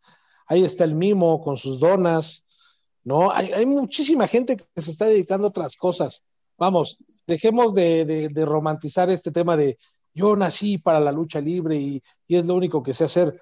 Pues sorry, brother, la vida nos puso esta lección donde si no te mueves, no comes, ¿no? Y, desafortunadamente creo que hay mucha gente que está este, eh, con pausa en sus actividades eh, que regularmente venía haciendo, los de los restaurantes, eh, los de algunas tiendas que no son esenciales, la lucha libre, no hay fútbol, o sea, no hay nada. Como para que tú te pongas a defender por qué no hay permisos para hacer funciones de lucha libre si tú, luchador, eres el primero que no cumple las, las reglas, ¿no? No, y además, mira, a menos que te llamaras Penta, el cero miedo, a menos que te llamaras Rey Fénix, a menos que te llamaras Rush, actualmente puedes decir vivo meramente de la lucha libre, ¿no? ¿Por qué? Porque tienes un contrato con una empresa internacional que te respalda. ¿No? Claro. Y no eres exactamente Pitufo 1, Pitufo 2 o Pitufo 3, que solo Dios sabe de qué viven. ¿No? Y luego es bien chistoso de que dicen, es que yo soy luchador, ok. Estabas de aquí a acá en cada mole, ahora sí eres el ajonjolí de todos los moles, en cada arena chica, lo que tú quieras. Llega esta situación que nos ha afectado a todos, o a la mayoría, ¿no? Porque hay gente que tiene esa suerte y qué bueno. Pero hay gente que realmente, e incluso gente que antes de esta pandemia y se dedica a la lucha libre, así se quedaba así de que, ah, pues algo me caerá, algo me caerá. Llega esta situación y ahora sí se ponen a chillar es de, es que no hay oportunidades, las oportunidades se tienen que seguir a buscar, señores, pero tampoco arriesguen su salud y arriesguen la de su familia. Porque ahora sí, nuestro buen Joaquín Valencia, ¿qué tienes que hacer para ir a trabajar, mi estimado? Pues tomar todas las medidas necesarias. Una, para tú llegar sano y salvo a tu casa. Y dos, no, no llevar ahora sí este bicho a, tu hogar, ¿no? Eh, tienes que, todos salimos de alguna forma, ¿no? Vamos al súper, vamos a, la tiendita por un refresco, lo que sea. Nos tenemos que cuidar. Y ves imágenes de la López, de la Mamaluchas, de, de Naucalpan, donde están compartiendo incluso la chela, pues bueno, señores, no nos, no nos quejemos de la situación. ¿Sabes qué vi? En uno de los videos de, de esas funciones tan mentadas, un luchador hacer lo que hace Triple H, sacar agua por la boca. Te lo juro que lo vi. ¿No lo vimos en Lucha Fighter con Chessman? Fíjate con Chessman. Cuando tienes a Pepe de la O sanitizando el ring cada cinco minutos y a Jesús Zúñiga taladrándote los oídos con que estamos sanitizando, estamos sanitizando, y llega Chessman y avienta agua, que, que digo ya, en el mejor de los casos, que te contagie de una gingivitis, ¿no? Pero si traía COVID mi brother, Mira, ¿no? Yo creo que lo de Chessman es, es de lo menos peor que vimos en la arena Naucalpan. ¿no? Las shotas contra los oficiales. ¿No se estaban mordiendo la frente? Baños de sangre. O sea, estábamos viendo así como en el toreo, ¿no? Que se muerden, que se vea la sangre. Señores, no, o sea, como que lógica, tantita, les pido tantita lógica. Pues el clásico beso del exótico al rudo, también lo vimos. O sea, tienes al referee con cubrebocas y los luchadores se besan. No, güey. No, no, no, o sea, no es así. O sea, no es así. Sí, y, creo que todos, todos cómo no se les da. Conformamos... ¿Qué pasa, Joaquín? Sí, todos conformamos parte de este, de este problema eh, y, también he visto entre muchos otros comentarios de aficionados que, que se quejan eh, que se quejan de es que está todo cerrado, es que esta situación está insostenible, es que eh, bla, bla, bla, bla, bla, quejas, quejas y quejas ante la situación, pero pues son los mismos que subían sus fotos de las arenas a toda madre en Coacalco, en La López, en Naucalpan y en la que me digas. Entonces, ¿dónde está el pinche sentido común? Eso sí, eh, tienes toda la razón y sí lo vi. Tierra al gobierno, le tiras tierra a las autoridades y estás ahí, cabrón. Sí, porque yo esta semana lo vi. Este, primero, ¿no? Ves a, estos aficionados, como tú le dices, en todos lados, en todos lados. Y esta semana, es que la situación es imperdonable, es que incluso haciendo comparaciones con otros países es de, mano, ¿cómo te estás quejando si tú estabas haciendo tu tour del Estado de México? ¿No? Así, y con fotos con los luchadores, y con, el, y con el cubrebocas más chafa que te puedas imaginar. No porque tenías un luchador en, en, tu, en tu cubrebocas, me está garantizando que sea uno bueno, ¿no? Si, si están vendiendo los. ¿Qué? Espérame, de mi, de mi cubrebocas de Mystic no vas a estar hablando. Perdóname, perdóname. Por cierto, visiten a, a Mystic para comprar sus cubrebocas. No, pero Mira, por lo menos los de Mystic veo que le echa ganitas. He visto unos aquí afuera, así de que pasa un señor vendiendo desde. Creo que es más seguro ponerme una servilleta que esas madres. ¿No? ¿No? O sea, como. Y es cierto, es cierto, y yo se las voy a comprar. Todos hemos sido factor de alguna manera, ¿no? De que, pues así salimos al súper y vamos acompañados, cosas así, ¿no? Así, desde lo más, así de lo menos peor a lo más cabrón, por así decirlo. Pero te digo, a mí, sinceramente, a mí no me llama la atención ir a una, una función de lucha libre ahorita. Sinceramente, no me atrae. ¿Qué hemos hecho? ¿Comprar pay-per-view? Creo que, creo que hemos gastado más en estos 10 meses que en toda nuestra vida comprando pay-per-views, la verdad. ¿No? Porque dices, bueno, hay que ayudar al Consejo Mundial, ¿no? Hay que, yo quiero ver esa función, voy a comprar mi, exactamente, si me quiero quejar del Consejo, si quiero lavar al Consejo, ¿qué hago? Compro mi pay-per-view. O, o, ya sea el de vanguardia, el de DTU, o las funciones que al principio hacían, transmitían nuestros compañeros de Más Lucha, que tenían su super chat, y, ahí podías hacer una donación desde 10 pesitos, pero era lo más chistoso, así los fans de Hueso Colorado, los que siempre están ahí, son los que menos donaban, ¿no? Veías donaciones hasta de 5 pesos, dices, no, no está mal, pero no, pues llega de eso, o sea, alrededor de 2.500 pelados viendo el evento y de 2.500 cuántas donaciones de qué le echas y eso ya 30 y de a 50 baros. no, no faltó el espléndido que sí soltó 500 hasta mil pesos, eso sí es amor, ¿no? Pero sí de exactamente. Ah, pero tan no solo, tan solo allá con, con, tan solo con triple A ese tipo de, de, cosas, pues también le cayó, le cayeron varias donaciones en YouTube a, a, a triple A pero donaciones en dólares. Entonces ahí está que, bueno, este, todo eh, guardando la debida proporción ¿no? entre funciones aquí locales con funciones de una gran empresa, pues vaya, este, eh, ahí está todo lo malo y que sí, se, insistir, y creo que este espacio lo hemos ocupado, sí, también para señalar los puntos negativos, para hacer una crítica, pero pues también ojalá que, se le quede, sobre todo al aficionado que esté escuchando esto, pues que se le quede un poquito y, y, ser, y crear un poquito de conciencia, ¿no? Para, para este, no seguir colaborando a que las cosas sigan de esta manera o que empeoren, ojalá que no. Y sí, todos extrañamos la lucha libre. Mira, este, hubo un tiempo que yo cancelé WWE Network porque también ya, pues, evidentemente, la merma económica, pero ya es de repente de, pues lo pago un mes y dos no, un mes sí y dos no. Cuando hay pay-per-views que pueden llamar la atención, ahí lo tenemos, pero es de, eh, sí tratar de, economizar todo, ¿no? Eh, o hasta viendo DVDs de los antiguos eventos, tanto de, de WWE como de AAA, o hasta, fíjate, hasta tengo DVDs, estaba viviendo de, la época dorada de TNA, o hasta del todo por el todo, cabrón. Imagínate, y ahí te, te pones, te echas un clavado de esos eventos y opciones hay, no nos vamos a morir si no hay lucha libre en el tiempo. Exactamente, mira. Este, todos. Lo que tenemos que hacer ahorita es cuidarnos, ¿por qué? Para exactamente tener tiempo para todo lo que nos encantaba, entre ellos la lucha libre, ¿no?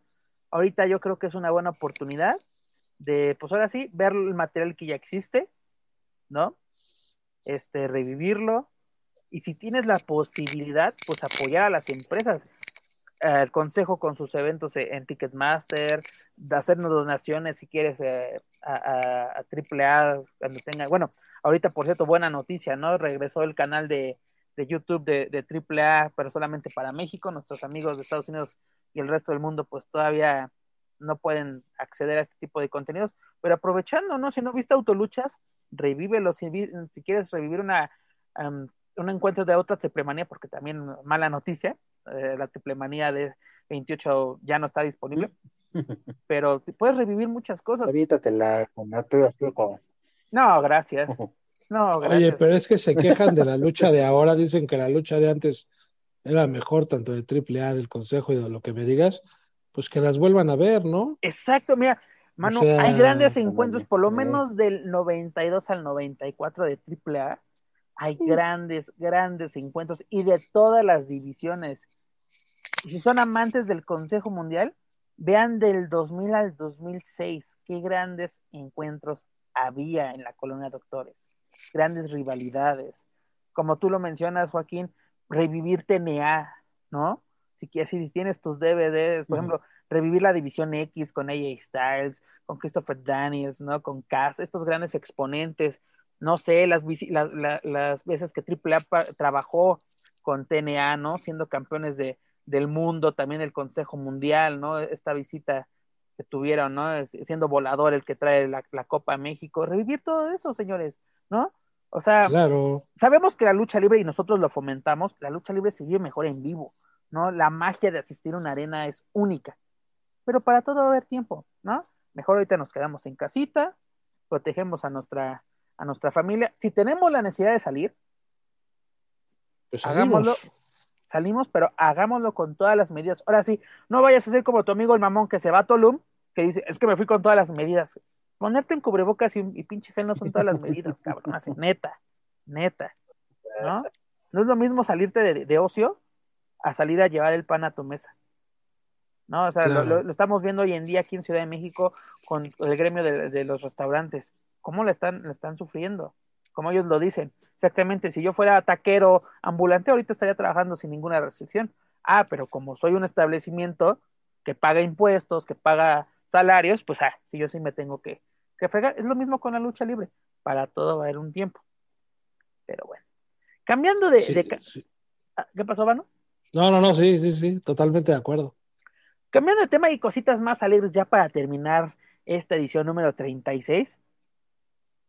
Pese que no hay funciones así a- realizándose actualmente en la Arena México, pero afortunadamente fueron precavidos, se pusieron a grabar funciones, pues tuvimos el encuentro entre Bandido y Templario, el, que, el cual fue transmitido a través de televisión mexiquense. Y pues bueno, ¿no? Este encuentro que empezó o salió más bien de un encuentro de, trío, si no me equivoco, se retan un mano a mano porque Templario arranca la máscara de bandido, se tornan las cosas interesantes. Vemos este encuentro al mano a mano, empieza bastante bien, pero vaya, vaya final. Manu, ¿qué nos puedes comentar entre este mano a mano, este explosivo mano a mano entre bandido y templario? ¿Qué podemos esperar a futuro de este encuentro? Pues mira, eh, realmente dices cosas más, más alegres y, yo hasta me amargué más, ¿no? De, tener una buena lucha. Creo que Templario ha demostrado cosas muy buenas. Lo vimos en el aniversario. Es un luchador que, que si le dan la oportunidad podrá sacar muy buenas luchas. Bandido, pues ya lo conocemos. Su, su calidad no está en duda. La lucha empezó muy bien, a mí me gustó vi cosas muy padres de, del desarrollo, movimientos, castigos, templario tosiéndole de frente, pero un final donde otra vez le arrancas la máscara. O sea, Sin de ofender verdad, a nadie, fue un típico final de la serie y estable en un mano a mano. yo pensé que fue un match relámpago que se les acababa el tiempo. Yo pensé que estaba viendo Ay, los lunes de Arena tiempo, Puebla. Pues te arranco la máscara. No, no, ese tipo de cosas también, quizás a nosotros nos pueda amargar o molestar un poco, ¿no? Porque estamos viendo un desarrollo de, la lucha bastante bueno, cosas que pueden dar más y salen con eso, nos puede molestar. Quizás a la gente le puede emocionar, pero creo que ya ese tipo de, finales ya deberían de cambiar. Creo que deberían de tomar un poco lo que está pasando en, otros lugares para adaptarlo a lo que están haciendo en México y hacer un producto muchísimo más interesante que la gente se quede, o sea, la gente ya no se indigna cuando le arrancan la máscara, o sea, sépanlo ya, por favor. La gente necesita ver una lucha donde acabe con un castigo, donde la gente diga, wow, qué madrazo, qué golpe, qué esto, qué el otro. Eso, y la gente va a hablar de ese final y lo va a estar replicando y replicando y replicando cuando es una lucha de ese tipo donde terminas con de, donde terminas arrancando de la máscara, la gente dice, ah, pues ya acabó. Así un, un, encuentro más, ¿no? Exactamente, sí. Porque aparte ni sigue la gente la secuencia. La gente no ve canal mexiquense para acabar pronto.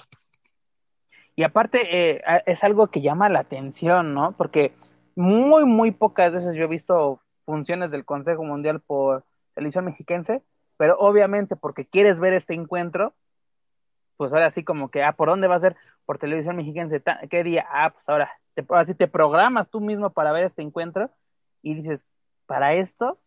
¿No? Porque para mí... Pones la antena de conejo. Exactamente. para mí fue un, como una función de Arena Puebla cuando se retaban las estrellas, ¿no? Así de, en, el caso de Rush, que siempre era con la llave ingobernable en, eh, en ese entonces. Y veo así de que, ¿para qué calientas a estos grandes eh, cosas más gladiadores para terminar con un final así de que, ah, bueno, sí, ya, vámonos? O sea, como que, ¿para qué? ¿no? Y además algo, algo que nos viene a la mente, por lo menos a mí me viene a la mente, es de que, ¿qué vas a hacer con ellos? ¿No? ¿Qué sigue? ¿No? Porque lo vemos, hay, un, hay una secuencia natural en estos tipos de encuentros, de que pues obviamente, nacen un encuentro de parejas o de tercias, luego ya se van a los duelos mano a mano. Podemos esperar más de esta, de esta, pues ahora sí, de este mano a mano, podemos pensar en una rivalidad a largo plazo, pensando que el Consejo Mundial pues ahora sí ya tiene programado algo para cuando se pueda regresar a, trabajar, ya sea con, pues así, televisión mexiquense, con el Heraldo, con quien eh, tenga sus acuerdos televisivos o con Ticketmaster, porque aparte, esto yo creo que es digno de un viernes espectacular, ¿no? Porque, pues así, como tú lo mencionas, ¿cuánta gente ve televisión mexiquense, incluso en el Estado de México? ¿Cuánta gente ve este canal? Sí, Mira, yo me recuerdo mucho las rivalidades de, los noventas, donde duraban meses enteros y donde se veían, se daban con todo, lucha de tríos, de parejas, mano a mano. Tan solo la rivalidad de Love Machine contra Blue Panther, ¿cuánto duró? Sí, la rivalidad de Black Magic con, con Pierrot, Vampiro con Pirata Morgan, por ejemplo, fueron rivalidades, rivalidades duraderas y con una secuencia y una lógica que, que hicieron que estemos hablando de esa época, ¿no? Ahora las rivalidades son al vapor y los encuentros en el Consejo Mundial, un martes lucha eh, felino contra, perdón, un viernes lucha felino contra cavernario. Están calentando con todo esa rivalidad y el siguiente martes eh, de nuevos valores, felino contra el ángel de oro. O sea, no le estás dando el valor a la rivalidad que estás proyectando los viernes y después el siguiente viernes ya no pones a Felino y ahora pones a, Cavernario contra otro luchador y se retan o terminan con un foul. Entonces, creo que eh, tiene mucho tiempo que yo no veo lógicas y secuencias en el Consejo Mundial de Lucha Libre. No, estoy totalmente de acuerdo, porque incluso podemos ver, ¿no? Que sean rivales el viernes espectacular y el sábado retro de la Coliseo, van juntos. ¿No? Claro. Es como lo que, lo que vimos con con Euforia y Guerrero. No, primero así de que, sí, nos vamos a retar, yo quiero tu campeonato, quiero todo. Y después fue de, ay, amigos, como siempre. Como que, fue un malentendido, tú disculparás. A usted disculpa, fue un momento, fue un lapsus pendejos que tuve. No sé, como que, señores, pudimos sacarle jugo. Aquí yo, Adelante, adelante. Aquí yo veo que si el consejo, ok, es como siempre como suelen iniciarse las rivalidades, ¿no? De, sí, una lucha, eh, relevos australianos o relevos sencillos, ¿no? Y de ahí nace una rivalidad y, y, entonces, ok, inicias ese camino, una rivalidad, vaya, no una rivalidad de meses, incluso es, ok, un mano a mano, sáquense la espinita para demostrar quién es el mejor y ya, párale, ¿no? Y que se demuestre quién es el mejor en un mano a mano. Pero este tipo de finales sí da para pensar de, ok, van a trabajar una rivalidad en donde pueda durar X tiempo y ya quizá no sea algún tema de campeonato o, incluso hasta pensar en una lucha de apuestas sería muy prematuro, creo que no le convendría en este momento a los dos, de que sería atractivo, sería muy atractivo, pero también esa parte de, oye, pero Bandido tiene el pendiente con Volador, Templario pues venía por otro rumbo, los combinas, pues entonces explótalos y déjalos chambear y que te ofrezcan un digno final de la calidad que ellos te pueden ofrecer. Entonces, pues, sí, coincido totalmente, es de, eh, va a pasar sin pena ni gloria, ¿eh?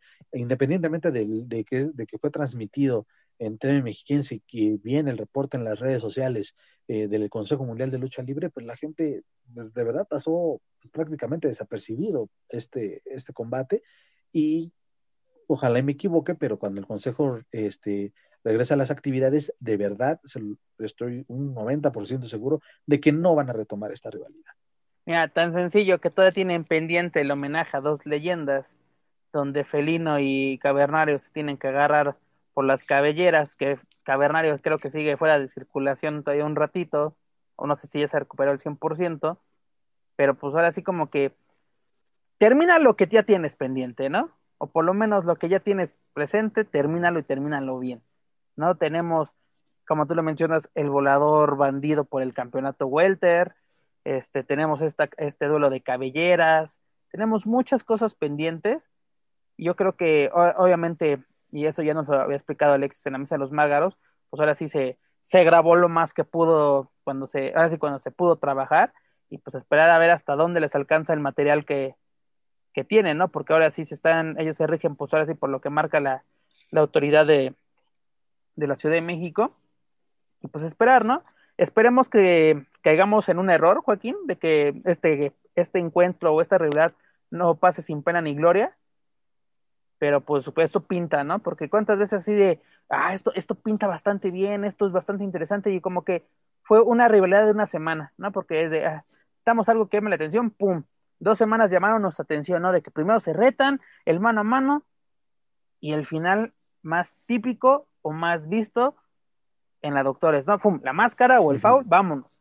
Así como que, señores, un poquito más de, imaginación. Yo, yo sé que tienen, ¿no? Y yo una vez se lo dije a una persona que trabaja ahí en la México. Yo no les voy a enseñar a una empresa de ochenta y tantos años a hacer su, su negocio, ¿no? Yo, para ellos soy un fulano más. Pero yo creo que sé lo que la gente quiere ver, ¿no? O lo que le gustaría ver. No soy el experto, pero yo digo que esto pudo haber sido una gran lucha si, dejáramos que estos dos elementos se dieran con todo. Y no me refiero a que saquemos cubetas, sillas, no, no, no, porque estábamos viendo una lucha, yo creo cuatro por cuatro, no sé si, si compartan mi opinión, pero estábamos viendo castigos, estábamos viendo strong style, estábamos viendo arras de lona, estábamos viendo lucha aérea, teníamos todo en esta lucha para que nos la arruinaran con ese final, ¿no? Es de que, como dice Mau, ah, por cierto, sí, hay que acabarlo, ¡pum! No, señores, yo sé que nos pueden ofrecer un mejor producto, ¿no? No por nada son la serie estable. Pero, Fíjate, Pep, que gran parte del éxito en finales de los 80 y principios de los 90 de la Arena México, y esto lo sé de boca de, de, las dos personas que fueron parte de Antonio Peña y Jesús Núñez. Jesús Núñez comenzaba en el medio de la lucha libre y sus labores eran estar en las gradas, en las butacas de la Arena México, Coliseo y Revolución, escuchando lo que decía la gente, las reacciones de la gente cuando salían algunos luchadores, y él iba con Antonio Peña y le pasaba todos los, los reportes, y es por eso que Antonio Peña le daba a la gente lo que a la gente le gustaba. Y salieron tantas cosas que fueron un éxito en la época de Antonio Peña, tantos personajes, tantas rivalidades que se dieron Incluso hubo una donde eh, el güero Rangel tuvo que entrar de referee emergente porque expulsaron al gato Montini y el güero salió enojadísimo, como que esas cosas no le gustaban a él. Ya desde ahí se veía el estilo triple A que se iba a implementar, ¿no? Y hasta Antonio Peña estaba ahí en medio en la rebatinga y todo eso. Y eso era lo que la gente le gustaba y lo estaban replicando y lo replicaban y lo replicaban. Ahora, yo creo que no les importa lo que diga la gente como trabajan para el extranjero y el extranjero va una vez del viernes, pues les da igual. No, y además tú tienes razón, recordemos la rivalidad de Cien Caras y, Rayo de Jalisco. ¿Qué, ¿De qué nos recordamos de ese encuentro? Porque sinceramente ese encuentro es malo, muy malo. Nos acordamos del guitarrazo. ¿Y qué pasó? Yo nunca la he visto completa, fue el guitarrazo lo que la, calentó. ¿Y eso qué, cómo se llama eso? Espectáculo ¿Qué ¿Qué pasó? con Love Machine y Blue Panther? Exactamente, iba esa.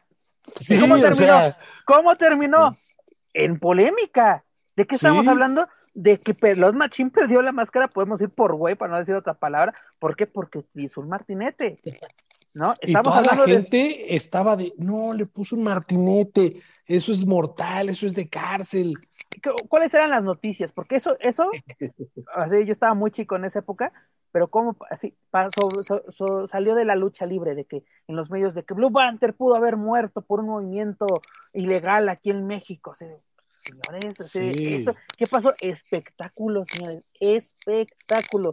Mano lo acaba de decir, ya se veía esa mano de Antonio Peña, así de que pudimos ver un poco de AAA en el Consejo Mundial, les duela o no les duela.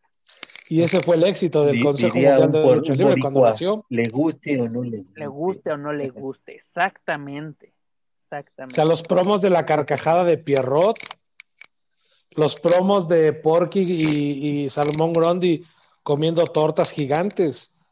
Y, y ese tipo de cosas eran, eran idea de Toño Peña. Y eran idea Y, de otras este, personas igual, más que bueno, ya estaban un ahí. poquito. No, incluso, bueno, no, no, bueno, me acordé, quizá no de la época de Antonio Peña, pero esos spots que incluso hablábamos en, en emisiones anteriores, esto de lo de los perros contra los boricuas, era también una joya y era entretenimiento de cómo fueron y humillaron a Héctor Garza y al perrito, en paz descansen, eh, obligándoles ahí a comer croquetas, o- y después cuando Héctor Garza rapa a Pierrot le pone nopales en la boca, o sea, digo, y eso ya no fue de Antonio Peña, pero ese, ahí estaba, también ese toquecito que, que muchas veces el, el aficionado purista critica, pero ahí mismo lo tenía. Mira, tan sencillo, Manu. Te lo pongo así. El perro guayo gana la leyenda de plata. ¿Qué hace al ganar la leyenda de plata? La rompe. La rompe en la cara del hijo del santo. Y se enojó el santo, ¿eh? O sea, realmente tú ves el video y el santo estaba como si lo hubieran plagiado sí. este, dos llaves en, en YouTube. No, estaba eh, enfurecido. Y eso desencadenó en un mano a mano la siguiente semana, que estuvo muy bueno. O sea, realmente fue una gran lucha la que, la que siguió. Quizás, digo, pasaron muchas cosas en el camino, pero una lucha máscara contra cabellera, el hijo del santo contra el hijo del perro aguayo hubiera sido No, incluso, algo ¿qué épico. pasó? Eh, es- eso, eso se le dio continuidad porque el año, el año siguiente el perro se negó a defender su reinado como campeón de, de la leyenda de plata. Ah, sí, yo ya lo gané y mamás quería demostrar que yo era el más chingón. Ya Ahí- habían nacido los perros del mal. Exactamente, ¿no? Exactamente, salen los pininos, que es lo que, como lo que dice Joaquín. Esto a la gente lo recuerda tanto, pero es lo que luego lo que más critican, ¿no? Es lo que Pero más. te fijas cómo lo manejaron, porque cuando llega el perro a la, a la Arena México, toda la gente, y, y hay fotos, yo tengo las superluchas, donde hay una persona con una pancarta que le dice regrésate a, tri- a AAA, y la pasó muy mal. Él llegó de técnico. Exacto, esa es lo que cambio iba. a rudo, e- esa voltereta que le da con el hijo del santo fue lo que lo encumbró como un rudo y dijo, bueno, las mentadas ya están, pues vamos a aprovecharlas. Exacto, porque hay que recordarle a la gente que el hijo del perro guayo llega a México como técnico, ¿no? Sí, Y es, sí, sí, sí. si la gente, y yo me acuerdo que Y en una entrevista de- sorpresivamente. decía, si la gente me da la espalda, pues yo le voy a dar la espalda a la gente. Y había momentos, actualmente, ¿qué decíamos? O qué se dice, ¿no? La Arena México es territorio de dinamita. Perdóname, pero e- la Arena México en sus tiempos era de los perros del mar. Era impresionante cuando salía el hijo del Además. perro, güey. las camisas negras, ¿no? Que, que abundaban en, en la, en, la, en la Arena México. Yo creo que Baby Richard se hizo rico por, por el diseño, no sé, porque era impresionante la cantidad. Muchos años el Richard se la llevó. Sí, o sea, es impresionante cómo se vendían esas playeras, ¿no? Porque incluso cuando se tenía la rivalidad, que también nunca se concretó, con, con Místico, ¿no? Porque así el, el, hecho en casa con el niño malo, ¿no? O sea, era, era, era increíble vivir es- esas noches de, de Arena México, cuando sonaba la, la entrada de los perros del, del mal, la gente, ahora sí, como decía el mucha crema, pónganse de pie, que ya llegó el su líder, y la gente hacía caso. ¿no? E- Era, Y sí. y Místico estaba en el pináculo y también la gente se volvía loca cuando él aparecía. Creo que el hijo del perro gallo fue el causante de que la gente abucheara a Místico. Porque hubo una época donde a Místico lo abuchaban, pero durísimo, durísimo, que fue cuando después, digo, no sé si es en el mismo tiempo, pero después hizo una fusión de la máscara de Averno en el torneo de parejas increíbles, ¿sí? Y ya se veía Místico como un rudo. Parece que sí. Sí, tienes razón. Y luego, luego ¿sabes? también un, un, momento que a mí me impactó en la Arena México, que la Arena México se le volteó a Místico, la noche que Lismar Jr. traiciona a Wagner y a Místico, al volverse perro del mal. Porque toda la gente estaba vitoreando de que tenían las máscaras de los técnicos, o sea, de los ídolos técnicos, así como trofeo, y los veías ahí tirados y la gente así, sí, qué bueno, y otras palabras. Pero eh, así dices, qué impresionante. La Arena México, ruda, ruda, ¿no? Eh, y aparte, el perro y místico fueron, yo, yo, yo, bueno, es el dato que yo me acuerdo, porque aparte lo, lo sí lo viví. Son los únicos dos luchadores que han llenado la Arena México el mismo día. Uno para un programa de aquel entonces que se llama La Hora de la Papa, un mano a mano. La Hora de la Papa, sí, sí. Y en la noche, y una a reventar, y gratis. Así todo fue gratis. Fue a la una de la tarde, me acuerdo me formé no sé cuántas horas para entrar. Fue el día que narró el Rudo y, Morales. Creo que sí. Creo que ya llegaron servidos de la Polar. Y, y, en la noche, el estelar en la México era un mano a mano entre el perro. O sea, el mismo encuentro, el mismo día, dos llenazos, señores. ¿Por qué no le, era, era impresionante lo que pasaba en esa época. O sea, nosotros creo que parecemos viudas del 2000 del Consejo Mundial. Pero era impresionante, imagínate, tenemos grandes recuerdos, ¿por qué no hacer nuevos? tienen el talento, señores. En, en, la Arena México creo que lo que sobra es talento. Ahora sí, como dice una campaña por ahí, hay talento, solo falta apoyarlo. ¿Te acuerdas de Wagner cuando era la máxima estrella del consejo? ¿Cómo la gente se le rendía a Wagner? Cuando fue la lucha donde perdió Lismark Jr. La, la máscara, a nadie le gritaron tanto como a Wagner. Cuando salió Wagner, yo estaba ahí, la gente se volvió loca, loca, loca, así, terrible. Ni con el perro, ni con el último guerrero, ni con Wagner, ni con Panther, ni con Villano, con nadie. Salió Wagner y la arena se, iba a caer prácticamente. Ahora sí, ¿dónde nació la Wagner manía? En la Arena México. En la Arena México. Mi casa y con mi gente en la Arena México.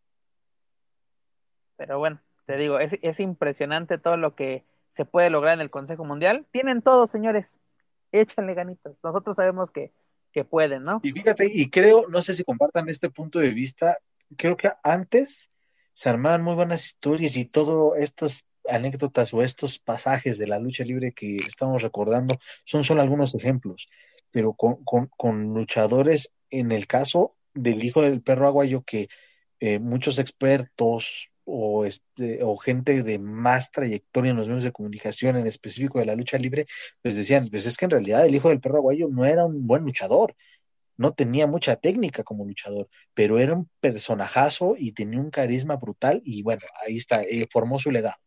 Entonces, y no solo ese, ¿no? Lo que decían también de, de Conan, del vampiro. Entonces, si se construyeron grandes historias y se lograron volver a la gente loca en las arenas, ahora que, al menos en mi punto de vista, hay más talento, hay luchadores que, te ofrecen más variedad y que te pueden ofrecer diferentes estilos, pues no les das ese empuje y las historias son muy malas. Joaquín, tan sencillo. mira, hay luchadores, porque seamos sinceros, no fueron superestrellas, ni no son leyendas, pero Conan no era buen luchador. O por lo menos lo que lo primero que vampiro, ¿no? vampiro, ídolo de la Arena México. No fue hasta campeón en el torneo de los Cuatro Caminos.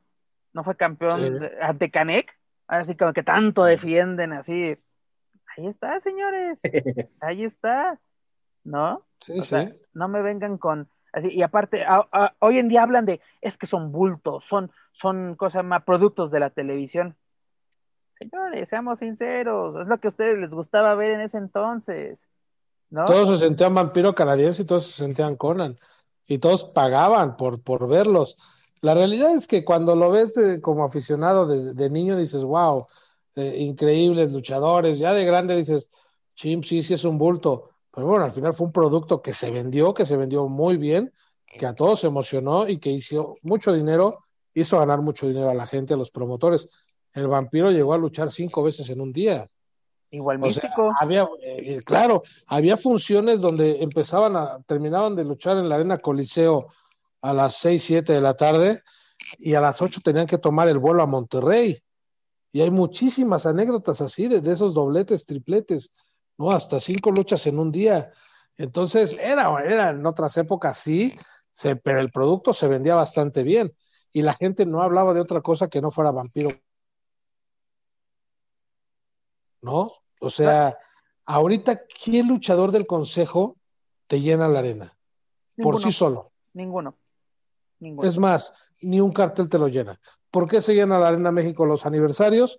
Por el morbo de un máscara contra máscara. Pon un cabellera contra cabellera, la gente no va a ir. Así te lo pongo. y aparte, si recordábamos, no me acuerdo qué número de aniversario era, pero fue cuando Puma King le gana la máscara a Rey Cometa. Era un máscara contra máscara. No llamó la atención. ¿Quién fue el estelar? Cruz contra, contra el terrible, si no me equivoco. ¿No? O sea, sí, cabellera contra cabellera. Pues, y tenías que poner, ahora sí, curiosamente, ¿no? Dos cabelleras eran más valiosas en este caso que las máscaras. Ese fue mi, mi entender al ver el cartel, ¿no? Porque la estelar es la importante. Es bueno, es lo que a mí me, me enseñaron. Pues por el orden de las luchas, ¿no? Yo creo que sí está desigual que unas cabelleras vayan en la estelar, pero yo creo que por el tipo de, de luchadores, pues sí como que tenía cierta lógica. Y pero se llenó porque el cartel era, era completo. De hecho, la lucha semifinal de Atlantis Mister Niebla fue una muy buena lucha. Pocas veces se vio luchar así ya en sus últimos años en Mister Niebla. No, claro que sí, pero lo que tú mencionas, ¿no? ves por el morbo, porque dices, ah, dos luchas de apuesta, es lo que llama la atención. Lo podemos ver en Triple Manía cuando el duelo de las parcas, ¿no? Era el duelo del morbo, ¿no? ¿Qué va a pasar? ¿Quién va a ganar? ¿Cómo va a ganar? y súmale el final polémico y luego la llegada de, del perrito a AAA, pues ahí está un, un, impresionante. Que la verdad, este también, si yo, yo asistí esa, esa noche al Palacio de los Deportes, era de ya, señores, por favor, y todavía falta el tri, ya vámonos. Y todavía falta el tri, sí, y luego Marisela Peña gritando triple A, triple A, como cinco minutos ya. Y ya pues, todos de agarrar la salita. Yo me acuerdo que al Tri ya solo lo vi desde el pasillo, así de que una canción y ya me voy porque, porque valga la pena, ¿no? Sí, aparte no, ni siquiera tocó las conocidas, ¿no? Así como que, vengan, se los invito a quedarse, vamos a escuchar triste canción. Sí, sí, sí, Creo que se puede hacer mejor también lo del Tri. Yo lo que vi con Molotov en Triple Manía de hacerlo en medio tiempo, funcionaría hacerlo en, eh, ya con gente, no necesariamente al final. Ya al final la gente está cansada. Claro, y lo mismo pasó con Lita cuando fue en el toreo en Triplemanía 15. Y este, pero por ejemplo, y, y recordando lo que, lo que hizo WWE o lo que haya hecho en diferentes WrestleManias, en un, en, digamos, a un cierta parte de la función, poner a Limp Biscuit, no o sea, o sea, le pones al Limp Bizkit a, a, Salaiva en WrestleMania 18, te abren e, ellos en vivo, y bueno, en el caso de Limp Bizkit, pues de plano dice, pues aviéntate la rola del Undertaker, ¿no? En de, la de Rolling. Entonces, y era, o sea, a Motorhead en, en WrestleMania 18, ¿no? Si no me equivoco, también tocaron en vivo. no, en 17 y en la 21. 17, tienes razón, 17 y 21, sí, cierto, en la de Hollywood. Tienes toda la Digo, ya un poquito más modernos, más fresones, ver ahí a Florida este, interpretando un, este, una Fue una super entrada, ¿eh? que creo fue previo a la lucha de, fue, previo a la lucha de Cena contra La Roca. Exactamente, porque... ¿Y eh, qué me dices de moderato en Triple Manía 16? Abrieron. Ah, no, bueno. Está, con eso la tienes. Ah, es necesario hacerlo al final. Eh, aparte, una cosa, yo, yo, recuerdo una ocasión, un encuentro de, de campeonato por el de parejas, la quinta estación tocó el que hoy, en día es el tema de, Carístico, ¿no? Previo a este encuentro, ¿no? O sea, eh, eh, eh, aprovechas el, boom de un luchador, que así, porque también incluso, yo me acuerdo la convocatoria para que fueras extra en ese, en ese, estuvo, estuvieron peleados los lugares, así que te pedían de que fueras de blanco, catalora, y mucha gente se quedó afuera porque nada más iban a utilizar una parte de, de la arena para grabar este, este videoclip. Fíjate. Además, la, la, cara de Joaquín me lo dijo todo. Pero bueno, amigos, hemos llegado al final de, de este episodio número 36. Vámonos con el señor Valencia. Señor Valencia, ¿qué le dejó esta edición? ¿Qué le deja AEW? ¿Qué le deja NXT? ¿Qué le deja Impact Wrestling? ¿Qué te deja cancelaciones? ¿Qué te deja todo lo que hablamos en este programa? Pues lo que respecta a All Elite Wrestling y a NXT, pues manteniendo el buen ritmo que los ha caracterizado, bueno, All Elite desde su inicio ya en forma hace un año y NXT sigue siendo lo mejor, no solo desde el año pasado, eh, NXT es lo mejor de WWE por lo menos desde hace tres años. Mantienen un buen ritmo, eso me agrada. Eh, bueno, los mexicanos en general, pues, eh, insisto, ¿no? Ahí está otra alternativa, mm, seguirle la pista a luchadores mexicanos o latinos, en, donde donde quiera que se encuentren, y también, pues, sí, buscar esa alternativa de, entretenimiento o de lucha libre.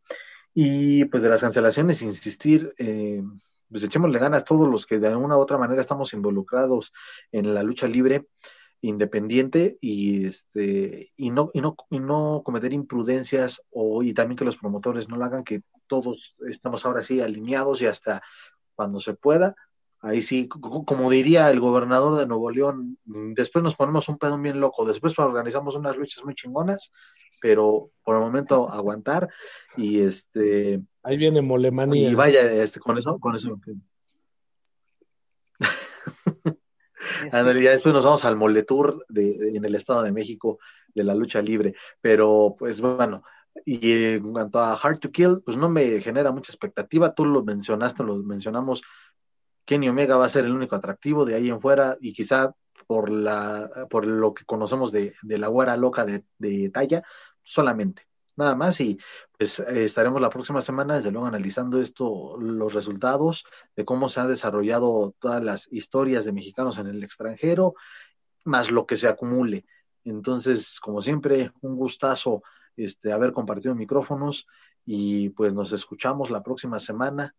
Y, y ya no, no me atreví a decir que se me quedó atrás un comentario de esta, ¿qué? Catrina Cortés, y no sé, como que sentí un poquito la presencia de Dani Herrerías, que no pudo estar en esta ocasión, pero este, qué bueno que, que le quitaron esa máscara que parecía de la riata de Broso y ya le pusieron un vestuario decente. Así es. Manu. Pues la verdad, eh, este programa que me deja, me da, muchas, me da mucho gusto eh, el saber y el ver que los mexicanos están triunfando en el extranjero, en Estados Unidos. Creo que todas las historias que, que tienen estos luchadores en su paso por, por la lucha libre mexicana son historias de, de superación. Hablar de, de, un Fénix, ¿no? Que dices, empezó en Ecatepec, en una arena chiquita y pasó por, por AAA y qué hubiera pasado si hubiera quedado ahí, si no hubiera ido a, a The Crash.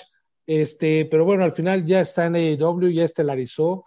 Qué bueno, me da mucho gusto creo que se abren otras opciones de entretenimiento para la gente, para los que no les gusta la lucha libre americana. Bueno, vean a los mexicanos, están sacando muy buenas luchas, hay cosas muy interesantes que ver.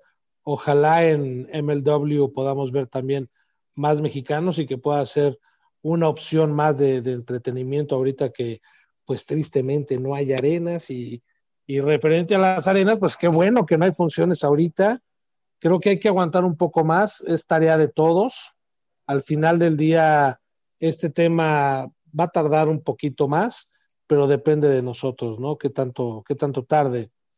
Y pues cerramos con broche de oro con el Consejo Mundial de Lucha Libre. Ojalá, ojalá puedan ver un poquito más allá lo que está pasando en otras empresas. No necesariamente tienes que copiar. Muchas veces tienes el talento, nada más es cuestión de adaptar o quizás nada más dejarlos trabajar. Hay cosas que ya son obsoletas, que ya se tienen que cortar de raíz y creo que estamos en el momento correcto de hacerlo. Así es, mi estimado Manu. Pero yo me quedo con lo que, pues ahora sí, yo pedí desde, desde el final del año pasado, que estemos dando muchas noticias sobre mexicanos en el extranjero. Este programa estuvo lleno de esto. Tuvimos a Rey Fénix, tenemos a Santos Escobar, tenemos a La Park, y por qué no a la Güera Loca, que es la canadiense más mexicana. Esperemos que, salga avante en su compromiso. Pero bueno, también eh, con el, tema de las arenas, o por lo menos de lo del COVID, pues ahora sí, tener mm, prudencia, cuidarnos y cuidar a nuestros seres amados, ¿no? Es lo que debemos hacer. Pero, en fin, Amigos, antes de retirarnos, los invito a que escuchen toda la programación de Lucha Central Podcast Network, entre ellos nuestro programa hermano, La Mesa de los Mágaros, con nuestros amigos, con nuestros amigos Daniel Herrerías y Manuel Extremo. Recuerden verlos en vivo todos los miércoles en punto de las 10 de la noche, tiempo de la Ciudad de México, a través del fanpage de, de Facebook, La Mesa de los Mágaros.